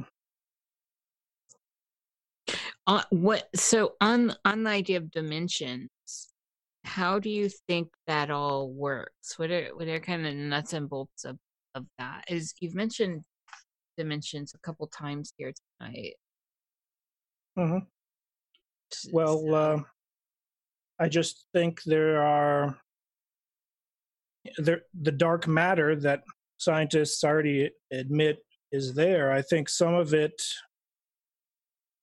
Uh, Well, didn't it- they just say it doesn't exist? You know, scientists can't ever come to a, an agreement on anything, and so many theories get placed into yeah, commonality that they're not even proven, and then we, you know, we start teaching people that theories are reality. I don't know. I think our eyes were designed to see a very limited spectrum of light. You know, we know that scientifically, hmm and I think these higher dimensional beings, even if just one dimension above us or two, they're of a different type of uh, construction where they are physical, but they can be intelligently, uh, kind of like intelligent electricity, and they can manipulate uh, electricity better than anything else, perhaps. I think they're just stacked on top of us. They're a matter that we can't observe easily. I think they can observe us eh, whenever they want. But Mhm. I do think their interaction with us is limited. And I think there are windows like crossroads of the dimensions where they can manifest. I don't know how easy it is for them, though. It might be difficult. what what do you think's going on with the phenomena of synchronicity from your own from you from your experience i think you know when we could talk jung all day long but what, what do you think especially as you investigate paranormal stuff and debunk other stuff and your personal experiences. What what is synchronicity for you? Well, um, you know, it's basically um, it's kind of like predestination to an extent. I don't necessarily believe in being fully predestined for something, but uh, I don't think it's a coincidence that my nephew told me about a structure and that I happened to check it out one night a year ago, and a ghost was readily, or a spirit was readily uh, willing to show itself. And uh, actually, one of the most horrific nightmares I've ever had was relatively close to that uh, 1830s uh, structure. Um, it was in my sister's apartment, a good maybe one mile away from this structure. And uh, you want me to tell you this uh, pretty freaky dream? It's pretty Yeah, oh, scary. yes, John. uh, That's what we're here for. I love this stuff. We want scare boners. yes, bring bring us bring it to us. Now that I think about it, it had to have been close to 2012 because my nephew showed me this 1830s grist mill in, in 2012 and uh, had to be close to that time frame i had this dream it was the only time i ever stayed over at my sister's apartment which was about a mile away from this grist mill. And uh, you know my nephew is there my niece my sister her boyfriend and uh, maybe the area i don't know but i don't know if that place was haunted or not. I only spent one night there but i had a dream or and i did watch a movie a number of years later where this scene was mirrored so closely it almost makes me believe perhaps that script writer also had the same dream. I don't know but uh, i didn't get it from a movie. Um, this is how it went. I was at a party and everyone was wearing either a letterman jacket and was a football player in a high school or they were a cheerleader wearing a cheerleader costume and it was kind of an out of place dream it didn't make much sense and it was in a room which actually had a lot of wood in it kind of like the other one but it was kind of dark and dingy and the kids were drinking and smoking and uh, i was like this is weird. What am i doing here? And th- one of the guys in the letterman jackets grabs a knife and he proceeds to cut himself open. And when he's fully cut open a bunch of snakes pour out of his body. It's very freaky. And then i turn around and i saw pretty much everyone in the whole room doing that and snakes pouring out of their dead bodies. It's very freaky. It i woke up probably with sweat on my forehead. It was it was scary. That's a new image for me. I love it. What can you give us? Can you walk us around more of the details in the dream? So there's a lot of wood, old old space. These Mhm. are dead people. You said. well it looked like uh, looked kind of like a basement and uh, there was a couch there there was a couple chairs and there was a good probably 20 teenagers there partying smoking and drinking and all of a sudden they see me and they start killing themselves and snakes start pouring out of their bodies. Just it didn't seem to make much sense. I didn't recognize anyone. I didn't know who any of the people were. And when they saw you, was it were you so in this that this is the thing that's really fascinating to me in this the recognition of seeing you was it like you were a ghost or you were a, a third person observer? And clearly you're the outsider but when they see you they they do that they create that action and so somehow i'm curious about how how you were perceived to them did you get a sense of that? No. At all it was just kind of like watching a horror movie. Yeah it's horrific. a couple years this was a good number of years later uh, there's a movie called Cabin in the Woods that has a similar scene, minus the snakes, only the killing themselves teenagers, minus the snakes. It was a very similar setting with less kids, but they're in a basement type area and they start killing themselves. Pretty freaky. And it didn't feel like um, a rebirthing or a a transcendence kind of thing. It was was gnarly. Yeah, it's really grotesque. Um, I, I guess I've read about, I've read about since then uh, some uh, shamanistic experiences where there's a rebirth after a death, but I didn't have a sense that, was this. It seemed like a bunch of demons, is what it really seemed like. And so that that was going to be my next question was the mood. Uh, it, that is a that's a juicy one, John. I like these juicy ones coming from you. What did you? So when you woke up, what was? What so? What was that lingering? You know how a dream, anything, anything that can kind of leave a lingering taste. I, you know, I always pay attention to. Did it? Was it one of those dreams that kind of affected you through the day, or was it? Oh yeah, it definitely affected me through the day to the point where I asked my nephew and my niece if they ever have nightmares like that, and I gave them a vague summary of it. And uh, I had a sense it was the scariest dream I'd ever had in my life. I asked them if they have ever had anything like that, or last night, or anything specific, and they all said, "Eh, yeah, we have we have dreams like that sometimes."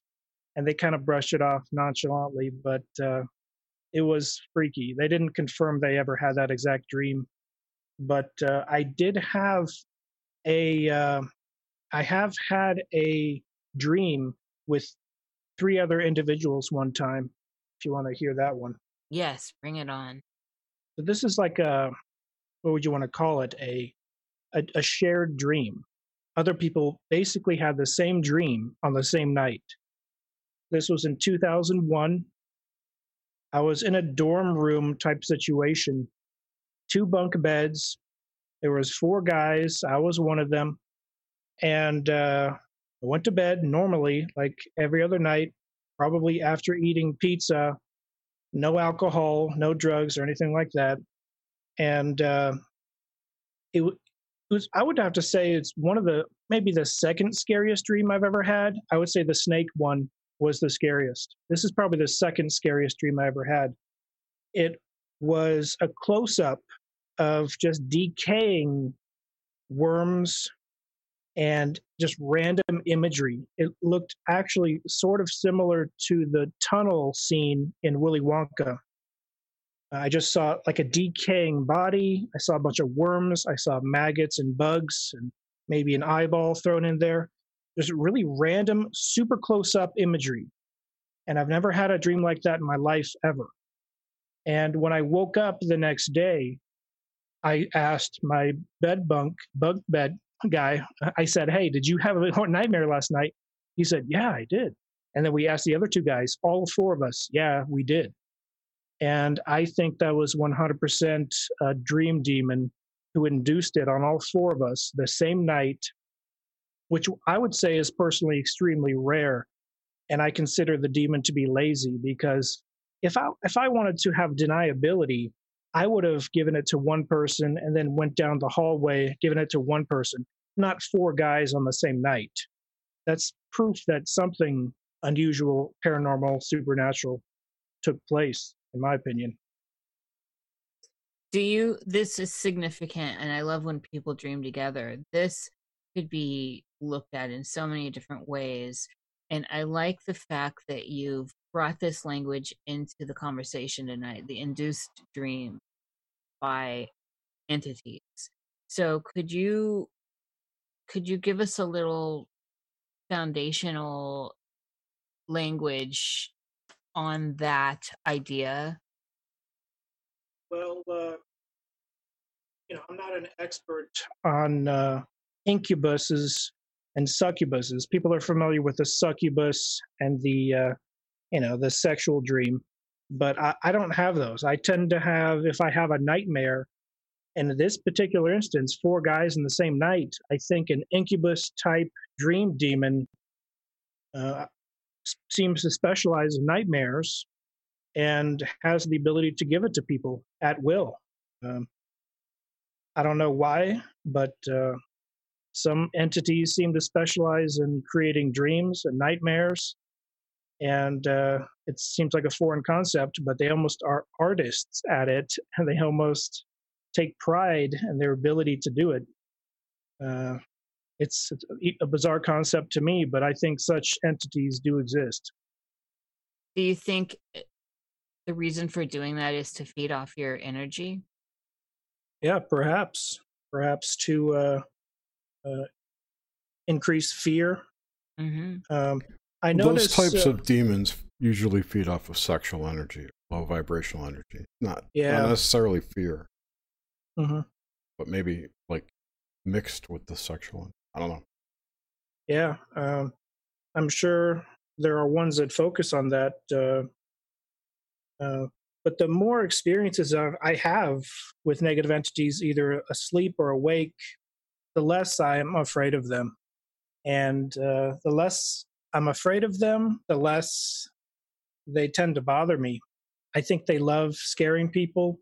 And when you're no longer scared, you're no longer fun to play with, maybe definitely that's uh that's that's for real the thing that sets this apart and what you're talking about earlier though is the fact that you mentioned induced and so it's hard for me not to ponder into the world of abduction stories and cover dreams and there's mm-hmm. been several through the night that would really fit into those scenarios do you uh do you do you have any experience do you have any thoughts on possible what do you think on abductions first of all well i do think um, alien abduction victims do tend to exactly uh, relate to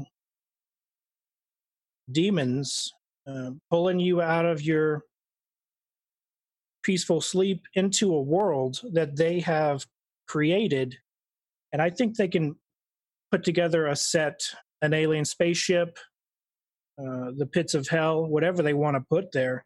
It's almost like a, a movie set, but Even shamanistic experiences, when a shaman takes a shamanistic drug and goes into a higher state, uh, I have heard they experience, you know, going through the ceiling, going to a realm and sometimes their body being torn down into nothing, and being reborn.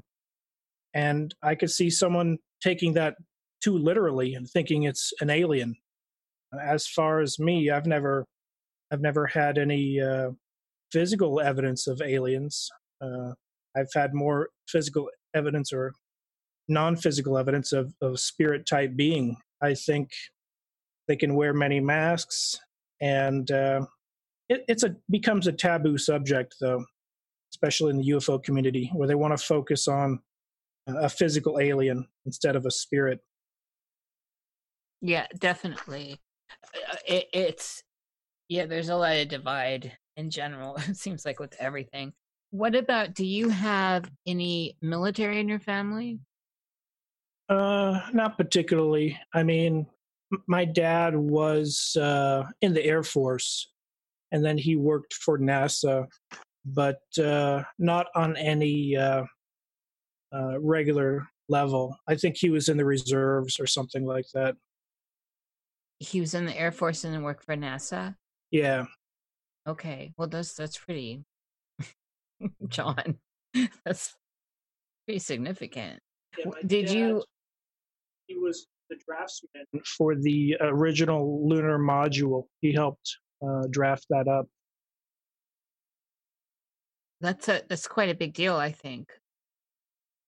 I mean, I know. I mean, you come off quite humble, but that that's a big deal, and it also places you kind of in a in a select.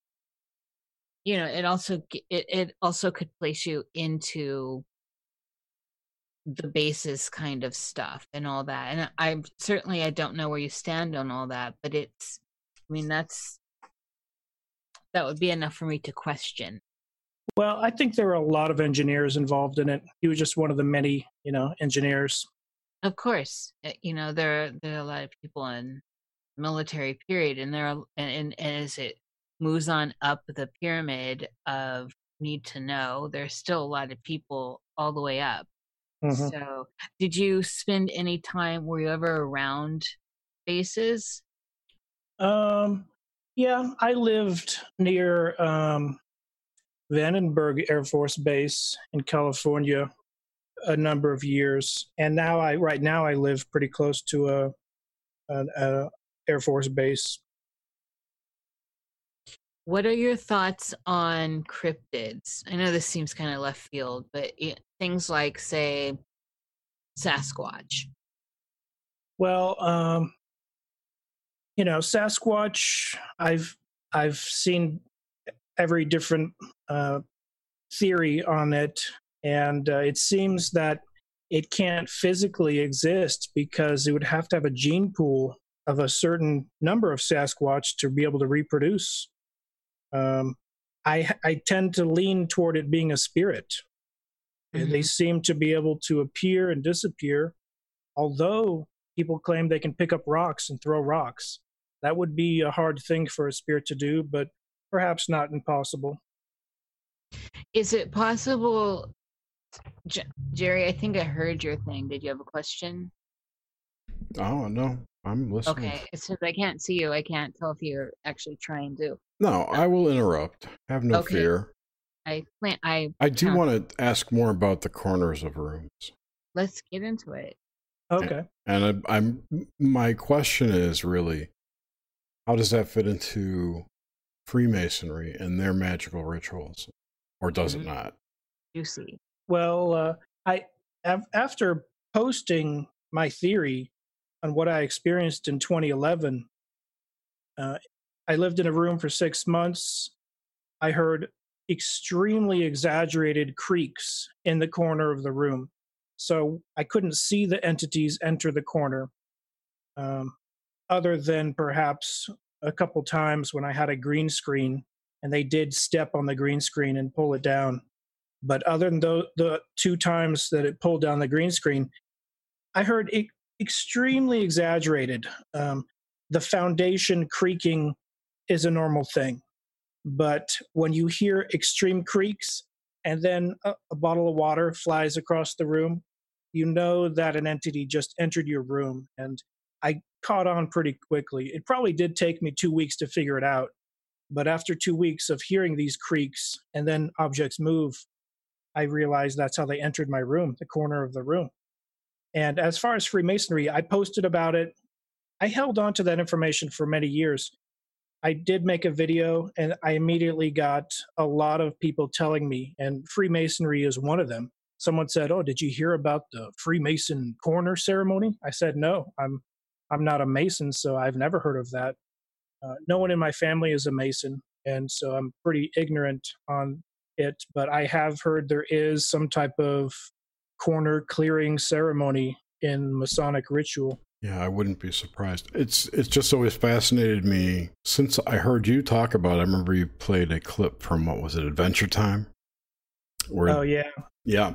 So I remember that that really stuck in my head and the whole uh, Masonic thing with buildings and building, you know, creaking in the foundation you just said, right? So, hmm you know, what if part of their ritual is calling spirits into the building to help the foundation be more structurally se- secure or who knows, you know, who knows? Mhm. It's a blessing for all they know, right? But what they're really doing is possibly in- reinforcing the structure of the building.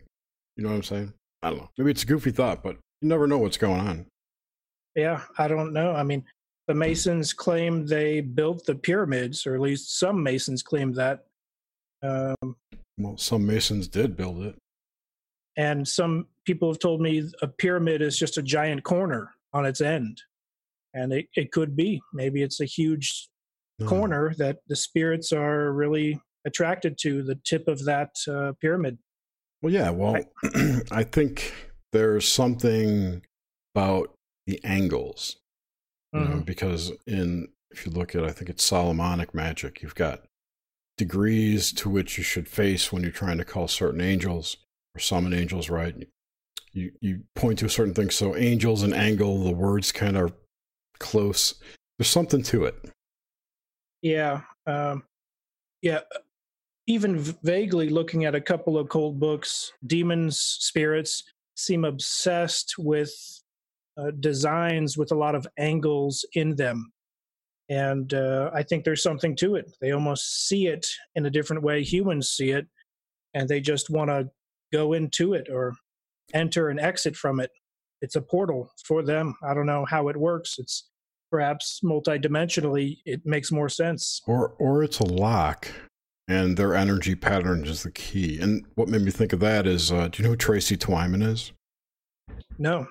She's a researcher, and she proposed. She said something in an interview once, which made me think. I don't remember if she actually said this, but um, if you imagine light, the pattern it would take through a faceted, a cut gem, you know, multifaceted cut gem.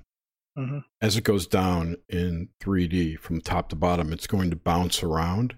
Now, if you look at that pattern from above, what if that matched up with a sigil for a demon?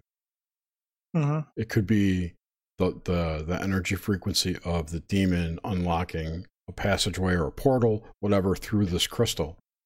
That path, it's the path is the point, not the crystal. Uh-huh. Yeah, that's interesting. I, I thought it was really interesting. Yeah, I'd never heard that. That's pretty cool. Yeah. She thinks the sun is a crystal too, so. Yeah, I've never experimented with sigils. I really don't practice magic, but I do believe it, it uh, is a real thing, you know. Oh, it's very real. Yeah, most definitely. But it's not. Uh, well, it's not the lottery. It's not I the mean, lottery, and people just don't understand it. You know, Do you see the connection between just the language, angle, and angel, John? I mean, does that come into your thought process when you're dealing with these things? Um, not particularly, but you know, sacred geometry uh, makes a lot of sense when you uh, consider uh, what it looks like. Again, angles. Yeah. And angels, especially since you had this experience, which is you're the only person who's brought forth. So for Noxmente, anything like that with what you're calling that the Lucifer principle, but you're the only person so far, uh, which is a gem well, I mean, I'm not obsessed with the devil or anything like that, but in 2010, an entity appeared in my closet. Uh, the closet was open, but the lights were off. It was pitch black. I heard a noise in my closet. Uh, I thought it was nothing. So I just, uh, actually, I was waiting for a cell uh, text on my cell phone. I had an early uh, cell phone back then in in uh, 2010, and I was just waiting for a text. It was about 11 p.m. And after searching and scouring my notes, I downloaded my Facebook uh, information, and I finally found a text that I sent the day after the incident, which was able I was able to backtrack and find out it was on February 17th, uh, Ash Wednesday, I guess, uh, in, in 2010. And I'm not Catholic. I don't know the significance of that. Uh, but uh, all I know is a, a, a, negative entity appeared in my closet as I was waiting to hear uh, from a text that I usually got every night. Um, the text never came, but I listened for it and I heard this significant sound in my closet a second time. And then after that, I leave out details because I don't want to scare people. But this spirit walked through my body, and uh, can you give us the details you usually leave out? Well, the details are that I heard it made significant sounds on top of a cardboard box in my closet. It sounded like a human being sitting on a cardboard box. It's a pretty distinct distinguishable sound. You you can uh, know what it sounds like. You know, when a, some person sits down on a cardboard box. I knew there was no one in my room. The door was locked. No one was in there. I was by myself. Lights were off. I heard this sound twice in my closet. And then, a good two minutes after it happened the second time, uh, the entity walked through my body, and it it uh, it was the most powerful uh, electric electricity type feeling I've ever felt in my life, uh, passing through my body, uh, and I I have I, I accidentally held onto an electric fence when I was a kid, so you know I've been electrocuted before, and this is way different, uh, way stronger. It builds character. it puts hair on your chest. yeah, it's more memorable. Uh, but as the spirit walked through my body, it went as it's. I don't know if it was had resistance, but it went very slow. It took its time walking through my body. It probably went. It probably took a good 30 seconds to walk through my body. It went that slow. And when there's an entity walking through your body for 30 seconds, it feels like uh, it feels like a, a, long time. But it had a distinctly evil. I, I almost ha- felt immediate um, hatred and sorrow and pain and misery as it walked through my body. And I also felt this spirit sticks out among other spirits because it felt like there was a good thousand spirits walking behind it. And uh, it left my body, and I could feel it moving through my body so slowly, I could feel what direction it was walking. And it walked toward the direction of the window and it disappeared. And I, I immediately jumped up. I turned on the light to make sure there wasn't a cat in my room because this was my sister's house and she did own two cats. There were no cats in my room, nothing. Uh, I immediately texted the person I was waiting a text for, and I did meet with them a couple days later for lunch, and I told them the whole story. And they nonchalantly were like, "Eh, that's uh, that's interesting," and they, they they didn't take it seriously. They acted like I made it up. So I kind of kept it to myself for a little bit, but when I looked on Craigslist to move out of my sister's house, I uh, first moved into this dorm room uh, type kids scenario. It wasn't a dorm, but these were college kids, very messy house. When I moved out of there, I found a house on Craigslist, and it happened to be an extremely poltergeist haunted room. And I, it was a year later. Uh, I feel that poltergeist haunting was directly related to this demon that appeared in my room in 2010. I think the demon um, had a personal hatred for me and wanted to assign poltergeists to harass me. And it's kind of strange when a demon takes interest in you to the point where it revealed it, reveals itself. I think there's a chance that the demon was sitting in my closet all night, watching me all night. And it waited until about 11 05 to reveal itself. That's incredible. It, it's incredible. One of the things that is so, it's like a side note here, but that's my mother's death date too, is February 17th at 107. Oh, wow. I'll never forget when she took that last breath and I looked over at the time. Uh, that's incredible. Do you think it's possible it could have been so is it possible that it could have been sent via someone, say via um, magician? Well, I, I considered that, but I don't think it was. And I can tell you um, something I've never said before, I never mentioned before, ever.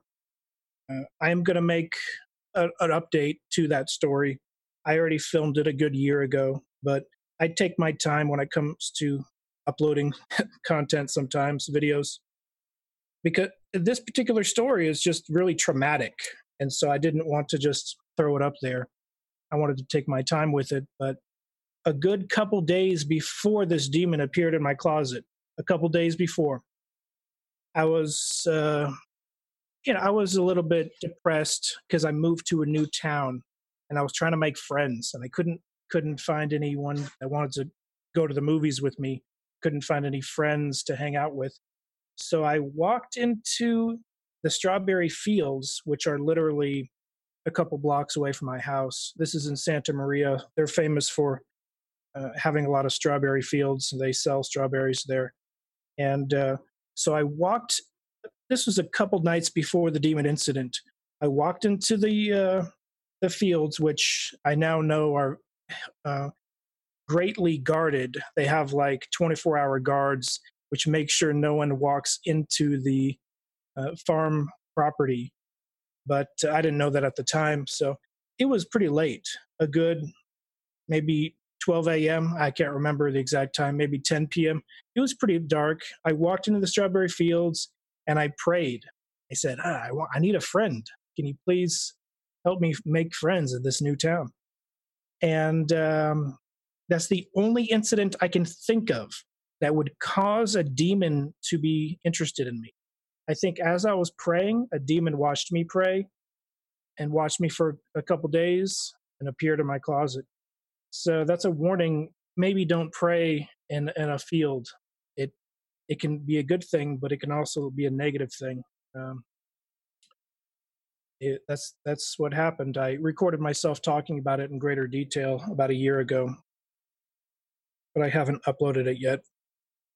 Thank you for that. That's this is all incredible. I'm I'm wondering also I'm wondering what are your thoughts on so we talked about interdimensionality and uh, you know other dimensions and mm-hmm. all that's tying into that which is where I think these things kind of cross right where we the, the as you're calling them demons where and also this is where we get a separation of the idea of time how we experience it is, mm-hmm. is mm-hmm a, a strange overlay onto the idea of dimensions and higher dimensions, lower dimensions. Where are you in the landscape of timeline? How do you feel about that, especially since you've done all that John Titor stuff? Well, uh, you know, John Titor uh, is just a guy that was trolling in the year 2000 on the post to post Art Bell forums in the year 2000. And uh, I guess some people say he might have even posted in 99, but his most of his posts were in 2000. He stopped posting in 2001. And I, I, after researching it thoroughly, came to the conclusion and getting tips from his brother, Arthur Haber, uh, one of the brothers nobody knew existed concerning the story obviously the member family members knew about him, but John Titor fans had never heard of Arthur Haber. Arthur Haber emailed me out of the blue, said, "Oh, I think it might be one of my brothers. You're probably right." And I questioned him. I said, uh, "Yeah, I think it's Maury," and he said, "No, I think it's my nephew Brandon." And Brandon Haber would have been about nine years old in the year 2000. So no nobody thinks a nine year old was writing those posts. Uh, Maury Haber had the computer expertise. He knew about the IBM computers. He threw in a 9% divergence cop out in the story.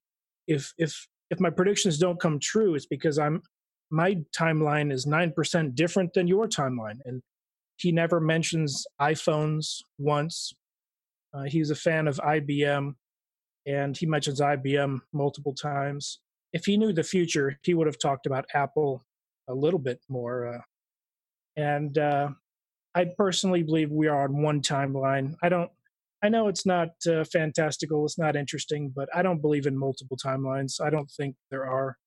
I believe in multiple dimensions, all in the same universe. what makes a dimension not a timeline?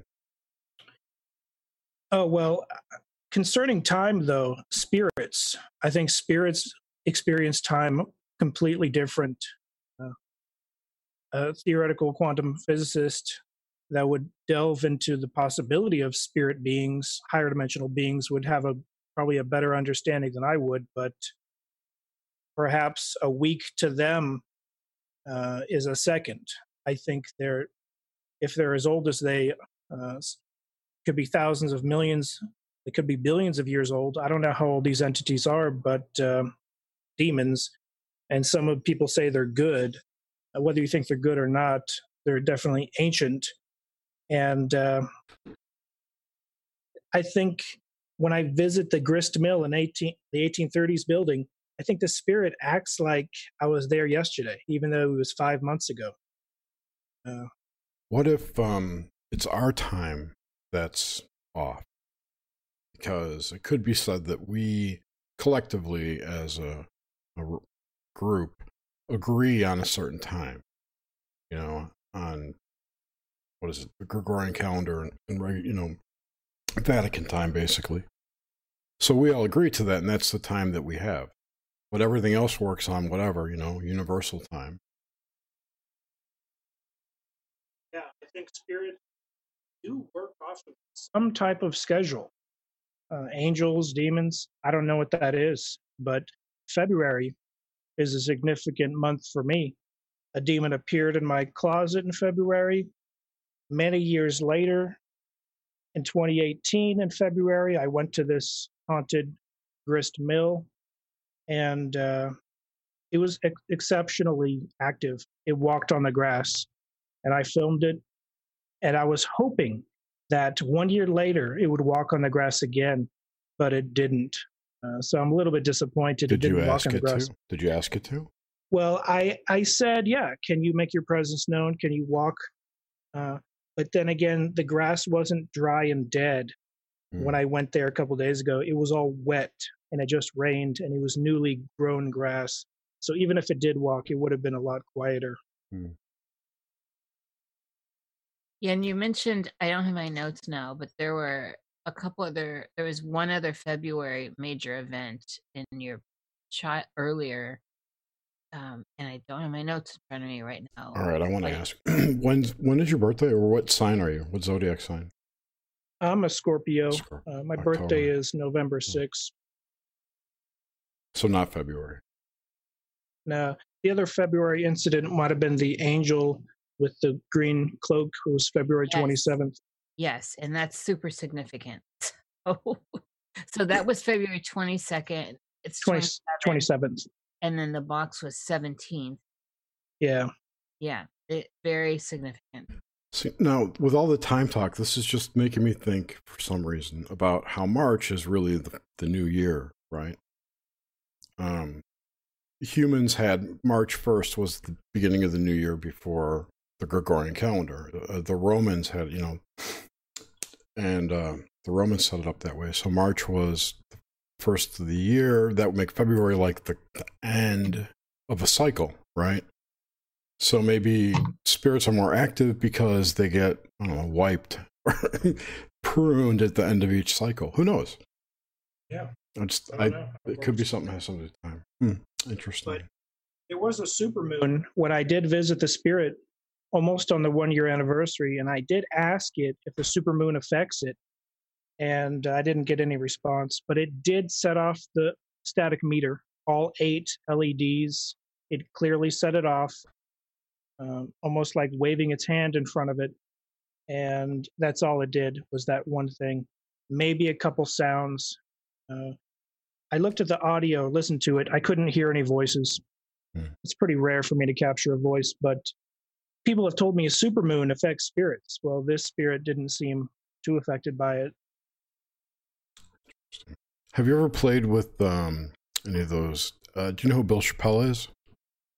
Uh, no, sorry. DigitalDowsing.com. I think he oh, makes this yeah. uh, the SL SL. I forget what it's called. It's an Xbox camera for ghost hunting kind of thing. Well, yeah, I am familiar with the digital dowsing uh, uh creator but no, I've never used one yeah, of those. Yeah. But you, you're aware of them? Yeah. What's your thoughts on them? What's your thoughts on digital ghost hunting equipment versus analog? That's a better question. Well, you know, I mean, I'm skeptical, but I also believe at the same time, like we have the, uh, what is that, Xbox uh, device that can see the stick figure It's really looking for a player for the video Right, game, and exactly. some, some guy discovered that spirits can manifest on it. I think perhaps a spirit can go inside of the device, but perhaps it's looking for something that's not there, and it, it's programmed to do that. And I guess the uh, so I I I have never used it. If I've never used it, I don't have too much of an opinion on it. But uh, like the the sweep boxes, the uh, ghost boxes, Ghost box, yeah. sweep Mhm. radio uh, frequency signals. You know, Mhm. I mean, I'm, I'm kind of 50 50 on that. I've never used one, but I can see a disbeliever saying it's just playing a random, uh, especially if you tune into a religious station that shouts out demon and hell. You know, it might just be random, randomly uh, scanning. So I I have picked up voices with nothing scanning, just a, a lapel mic with a recorder. I think it's possible, and I, I consider that the EVP a little bit more reliable. Uh, um, use digital recorder for that. Yeah, I've probably purchased a good 15 to see if ones work better than others. And it's pretty tough to get. Uh, there's a, a tunnel with graffiti not too far from my house that I have gotten the best evidence voice wise than anywhere else. Hmm, Very cool. Very cool. That's all my questions, Nish. Is she here? Yeah, I No, feel. Yeah, I was wondering if we had questions from the chat because, of course, I can't see unless I click over.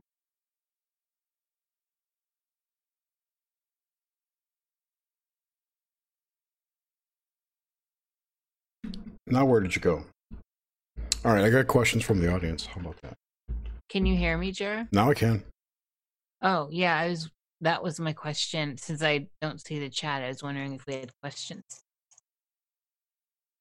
Eric, hear me? yeah, we have Okay. questions. I'm going to start asking them. Quit interrupting. Sorry. Okay, John. Sorry. Such a professional show. All right. Do you think people manifest the entities because of their fear or low vibration? Or do you have other theories?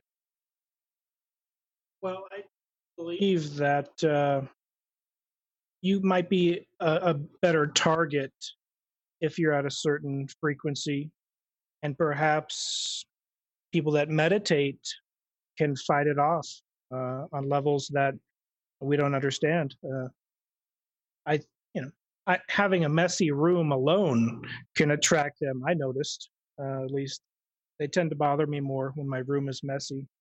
Uh, but definitely if you think peaceful thoughts that they're going to have less effect on you Good, good. Okay. Um, is there a common time that your nocturnal experiences occur? well february seems to be a pretty strong one um, but i would have to say you know the, the cliche devil's hour 3 a.m uh, i actually a couple months ago i was watching probably netflix and i saw on my lamp probably 1 a.m i saw a shadow pass right past my steel lamp. So it has a good reflection being steel, stainless steel. And it was probably 1 a.m. It's the only time I've ever seen a shadow walk past my lamp. It was pretty freaky. So the middle of the night is the hours of it's cliche, but spirits can manifest. All right, interesting. People are begging for your origin story, so maybe we can wrap with that. I got one more question. Um, have you ever read any material science books that correlate with your own non-material experiences? Um, well, you know, I've definitely read some of Michio Kaku, a little bit of Hawking, and even though they wouldn't talk about spirits, uh, they do occasionally talk about dark matter or invisible dimensions, and I think it's not a stretch. Uh, I did read a Tibetan book of living and dying, and at the end, the author says he wishes science and spirituality could come together because they're not in disagreement if you look at them from a certain perspective. True, um, but I think, well, my opinion is that that dark matter, whatever they're calling dark matter, dark energy, is really the ether, and they'll never be able to detect it with the way they're going at it. But that's just my thinking right now. Um, but they're having a hard time finding, and proving that dark matter exists, even though they say they do. That it does, rather. But it's mm-hmm. interesting. Mm-hmm. So, um, if you, Brandon's in chat and he's going, you got to tell the origin story about, was it electric fence? Uh, well, electric fence origin story. The brief time I lived in Colorado, I mm-hmm. probably lived there for six months as a four year old, right after moving from Idaho and uh, my brother and sister were playing cops and robbers. And my sister is about a year and a half older than me. My brother is about two or three years older than me. So they're the older, cool kids. They're playing cops and robbers, and they wouldn't let me, the four year old, play. So I just kept begging them, Can I please play? And they said, You can be the robber. We will be the cops. You got to hold on to that fence over there and I was weary. Even as a four year old, I was like, mm, I don't, I don't want to hold on to that. It looks dangerous. It was just a silver wire on the bottom of the fence, very low. We're talking a couple inches off the ground, specifically there so the dog doesn't dig underneath. And my parents were renting the house, so they didn't have it put in. It was already there. But my brother and sister convinced me it won't hurt you at all. Just grab hold of it really tight, and uh, you know they mimed it. They're like, just grab it like that. So I was like, I, was convinced that it's safe because both my brother and sister said it was. So I grabbed it as hard as I can with both hands, and it immediately uh, started electrocuting me. And I couldn't let go because my muscles in my hands were constricting. That's the immediate uh, reaction when electricity flows through your hands. I learned from firsthand experience. So even I'm trying to let go, but I can't because my hands are in a permanent gripped, gripping position. So my sister grabs my mom, and my mom and my brother and my sister try to pull me, but every time they touch my legs, they get electrocuted because the, the electricity is flowing through my whole body, probably into the ground, probably through my body, through my shoes into the ground or something like that. Uh, it was continuously flowing. It was a pretty low current, but it was still strong enough to scare a dog. You know, it would shock a dog enough where the dog wouldn't want to dig. But I don't know how many volts, but it was a considerable amount of volts. My mom called the fire department. So I was continuously being electrocuted for five to 10 minutes straight until the fire department showed up and these two big burly firemen both grabbed a leg and they were most definitely being electrocuted, but they yanked me as hard as they could. My hands, my fingers finally let go. And they gave me a lollipop and they said, stay safe. And uh, I think after being electrocuted five to 10 minutes straight, I have the ability to feel on a higher level when a spirit walks through my body. You know, it sounds like a fake story or whatever, but my brother remembers it. My mom, my sister remember it. It's a true story. And I do feel when a spirits walk through me. I think everyone has spirits walk through them, but they can't feel it. Although many ghost hunters do feel some sensation, and many psychics do feel some sensations. I feel it, uh, so I know for a fact on a different level. Like when that demon appeared in my closet, I could hear it with my ears. Uh, this brings. I have a question when you're done. But when it walked through my body, I had further confirmation there was something there. If I didn't feel it walk through my body, I would have just heard a sound in my closet. So I, I use it as a sixth sense to validate whether something's there or not. That eh, that's intense. Ten minutes is intense. I had I lived in a ghetto apartment in Wicker Park in Chicago in the nineties. Actually, it was Green Village, and we had faulty electricity, and I was in a both my sister and I had this experience, but the electricity somehow got tied into the clawfoot tub, and we both got electrified in it and this is momentarily and there's nothing like that wave and your your muscles you can't do anything it's yeah. really a strange experience however the question i had was do you experience a lot of tones in your ears like tinnitus but not just a single tone uh, a range of tones um no i do not tinnitus uh, but uh, maybe a good 10 years ago, I did have a ringing, but it was temporary and it went away. Okay. Uh, because I've often wondered if my experience with just that brief amount of electricity through water was somehow opened opened me up because I didn't have I don't recall ringing in my ears until after after that experience and then through the years it's been i mean that's the nexus point for me with the tinnitus. So it just made me wonder i have i've always connected it but i see all right 10 minutes jeez oh my god what's 10 minutes he was electrocuted for 10 minutes oh, yeah. That, that's incredible it's crazy i got electrocuted once when i was a kid there was like exposed wires in our bathroom. We had our basement remodeled. You know, two two seconds. Eh, that was it. Yeah, it's fast. Oh, well, we both, uh, Julie and I, both had it separate times, and it was like trying to get out, but you're you're, uh,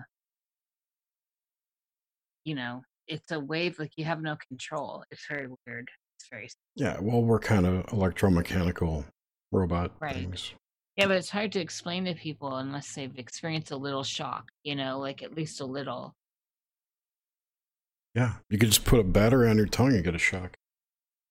Yeah, but it doesn't, it doesn't, the moving through your whole body and the wave experience is different experience than the tongue thing. I think I got. Oh, I mean, yeah, because it travels oddly. It goes like across your chest if you, if you grab it a certain way on your, you know, with one hand.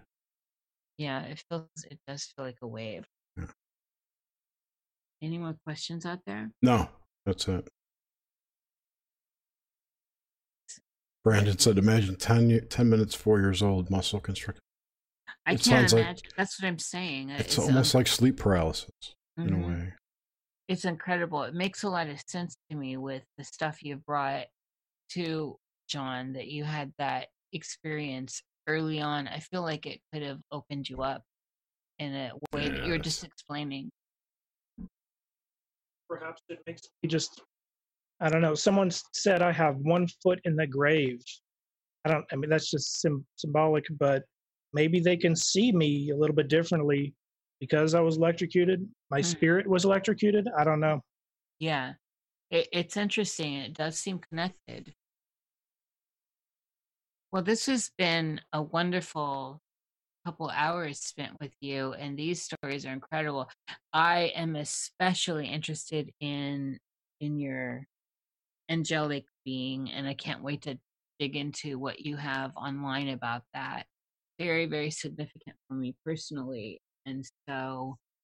Uh, as always, something comes that I need from each person that comes on. So I thank you very much for this. Because she's a psychic vampire. She takes a little bit. I'm not. From I'm everybody. Specific, I'm kidding. No, I'm, kidding. I'm looking for very specific stuff, and he brought that angel. It's been a mm. very fun show. I'm happy to to be here. So what what was what's November 6th people are asking or someone asked. Oh, that's my birthday. Oh. They're asking how old you are. Uh, my age? Your age. Eh, it doesn't matter. I'm in my 30s, yeah, you know. That's, that's what I figured. I know it is. People are so strange like that. Uh, well, I mean, I think it. You know, if they listen to the early part of the show, you, what you liked could give them an idea of where you are, like Thundercat mm-hmm. and all that. So.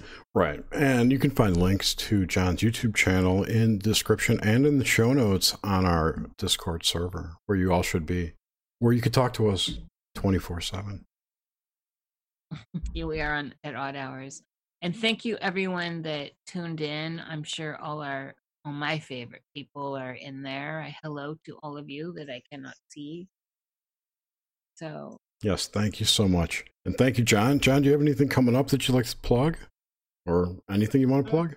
You know, uh, I'm just working on investigating, and uh, I went to an 1830s grist mill four times, and uh, four separate months. A spirit set off the static meters all four times, oh wow. and so I'm making that into a documentary. But I'm going to release it one uh, segment at a time, and I'm working on part two, and uh, it, it proves spirits are real to the point where I invite people. If you want to come and hold a camera, I would be interested to seeing if two or three people it'll still show up. Scientifically, I don't know if it if it's shy or what, but it definitely shows itself to me. And I'm interested in proving on a scientific level spirits, invisible beings are real. I I can't wait. That's exciting. And so we will have all your links. Is there just a general uh what's your website? Uh, it's uh, youtube.com slash hoax hunter. I used to focus on hoaxes, but now I focus on more spiritual aspects after my uh, haunting experience. It changed my whole perception on what I should focus on. and those are my favorite favorite stories, John. People that came at it from your perspective initially and the experience changed you. That's how I feel with Bigfoot. I like I You love Bigfoot. Bigfoot. I will never I made fun of it for years and now I'm now I'm like leave Bigfoot alone. I used to make fun of people coming out of church. Don't do that anymore. yeah. Our our own evolutions. It's it's wonderful to see. Definitely. hmm Anyway, thanks everyone for listening. We really appreciate it. Uh, next week we have the strategic sorcerer himself, Jason Miller, joining us. So be sure to tune in. Have a great night. Goodbye everyone.